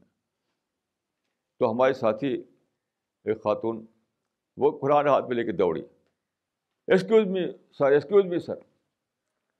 اب وہ کھڑا ہو گیا, وہ آدمی مرد کے لیے کھڑا ہوتا وہ, اور جا کر انہوں نے دیا اس کو قرآن. تو عورت کو جو درجہ دور دین دیا اس کو استعمال کیجیے. میں سمجھتا ہوں کہ عورت بہت بڑا کام کر سکتی ہے اس زمانے میں, اور جو ہمارے علماء نے غلط فتوی دے کر کے عورت کو کام سے روک رکھا ہے, اس سے باہر آئیے, اس کے فورس سے باہر آئیے, عورتوں کے استعمال کی دعوت کے کام میں. مولانا میرا سوال ہے, ڈیڈس کرما اور the work is bound to attract the corresponding reward. How can a Muslim spiritually enlightened scientist or ulama escape this binding? مولانا میرا سوال یہ ہے, کیا اگر دعوی ورک پہ اللہ تعالیٰ نے ریوارڈ کا اعلان کیا ہے تو جو ہمارے علماء ہیں وہ اس سے کس طرح بچ سکتے ہیں؟ بھائی سوال واضح نہیں ہے, لیکن میں یہ کہوں گا کہ ہر آدمی کو جاننا ہے کہ اللہ تعالیٰ اس سے کیا چاہتے ہیں. عالم یا غیر عالم کا اس میں کوئی فرق نہیں ہے, عالم کو بھی کام کرنا دعوت کا, غیر عالم کو بھی کام کرنا دعوت کا. اگر وہ نہ کرے تو وہ جانے اللہ تعالیٰ کے کیا جواب دے گا. وہ اس میں ایسا نہیں کہ عالم بچ جائے گا غیر عالم پکڑا جائے گا. یہ ایک ذمہ داری سے میں نے عرض کیا, امت محمدی کا فرد ہونا متحقق نہیں ہے جب تک کہ آپ دعوتی کام نہ کریں, کیونکہ داعین اللہ باذنہ و سراج منیرا, رسول اللہ داعی تھے. تو رسول اللہ کے بعد جب نبی نہیں آئے گا تو اس کا مطلب نہیں کہ دعوت کا کام بھی بند ہو گیا. اب امت مقام نبوت پر ہے, اور پورے ہر فرد پر فرض ہے کہ وہ دعوتی کام کرے, چاہے عالم ہو یا غیر عالم. تو اگر کوئی نہ کرے تو یہ اس کو سوچنا چاہیے کہ اللہ تعالیٰ کا کیا جواب دے گا. وہ رسول اللہ کا جب سامنا ہوگا تو وہ کیا جواب دے گا. وہ یہ ان کا معاملہ. مولانا ایک سوال میرا بھی ہے, آج کل مسلمانوں میں یہ دیکھا گیا ہے کہ بہت زیادہ اس چیز کا چلن ہے کہ بہت شاندار کپڑے ڈالنا اور لذیذ کھانا کھانا. تو مولانا میرا سوال یہ ہے کہ پروفٹ آف اسلام کے وقت اور صحابہ کے وقت کپڑے اور کھانے کو لے کے کیا چلن تھا، کیا طریقہ تھا ان کا؟ دیکھیے ایک حدیث ہے کہ سادگی ایمان کا حصہ ہے،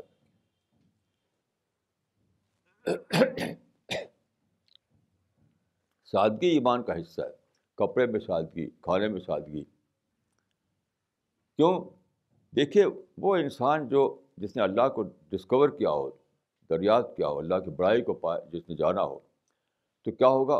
خشوع آئے گا، خضوع آئے گا، خوف آئے گا، جنت کی طلب آئے گی وغیرہ. پھر اپنے آپ ہی سب چیزیں نکل جاتی ہیں، ختم ہو جاتی ہیں. کیونکہ صحابہ میں کئی لوگ ایسے تھے جو پیسے والے تھے، جب آئے یہاں تو بالکل ان کی زندگی سادہ ہو گئی، وہ معمولی زندگی گزارنے لگے. وہ تو اپنے آپ ہی وہ ختم ہو جاتا ہے. وہ جس آدمی نے اللہ تعالیٰ کو دریافت درجے میں نہ پایا، اسی کا یہ سب چیزیں ہوتی ہیں. صرف رسمی ایمان جس کا ہو، جس کو سچ مچ جس کو مل گیا ہو دریافت والا ایمان، تو یہ سب تو اپنا آپ ہی بالکل یعنی حذف ہو جاتا ہے. اگر کسی زندگی میں نہ ہو، سمجھے کہ اب اس کو ایمان میں ابھی دریافت نہیں، اللہ کی عظمتوں کو دریافت نہیں کیا، اس نے دریافت نہیں کیا. دریافت کرنے کے بعد اس کی سب سے بڑی یعنی جو کنسرن ہے وہ اللہ بن جاتا ہے. سب چیز سیکنڈری ہوتی ہے، سب چیز سیکنڈری. جس زندگی میں دوسری چیز سیکنڈری نہ بنی ہو، سمجھیے کہ اس کے دریافت میں کمی ہے.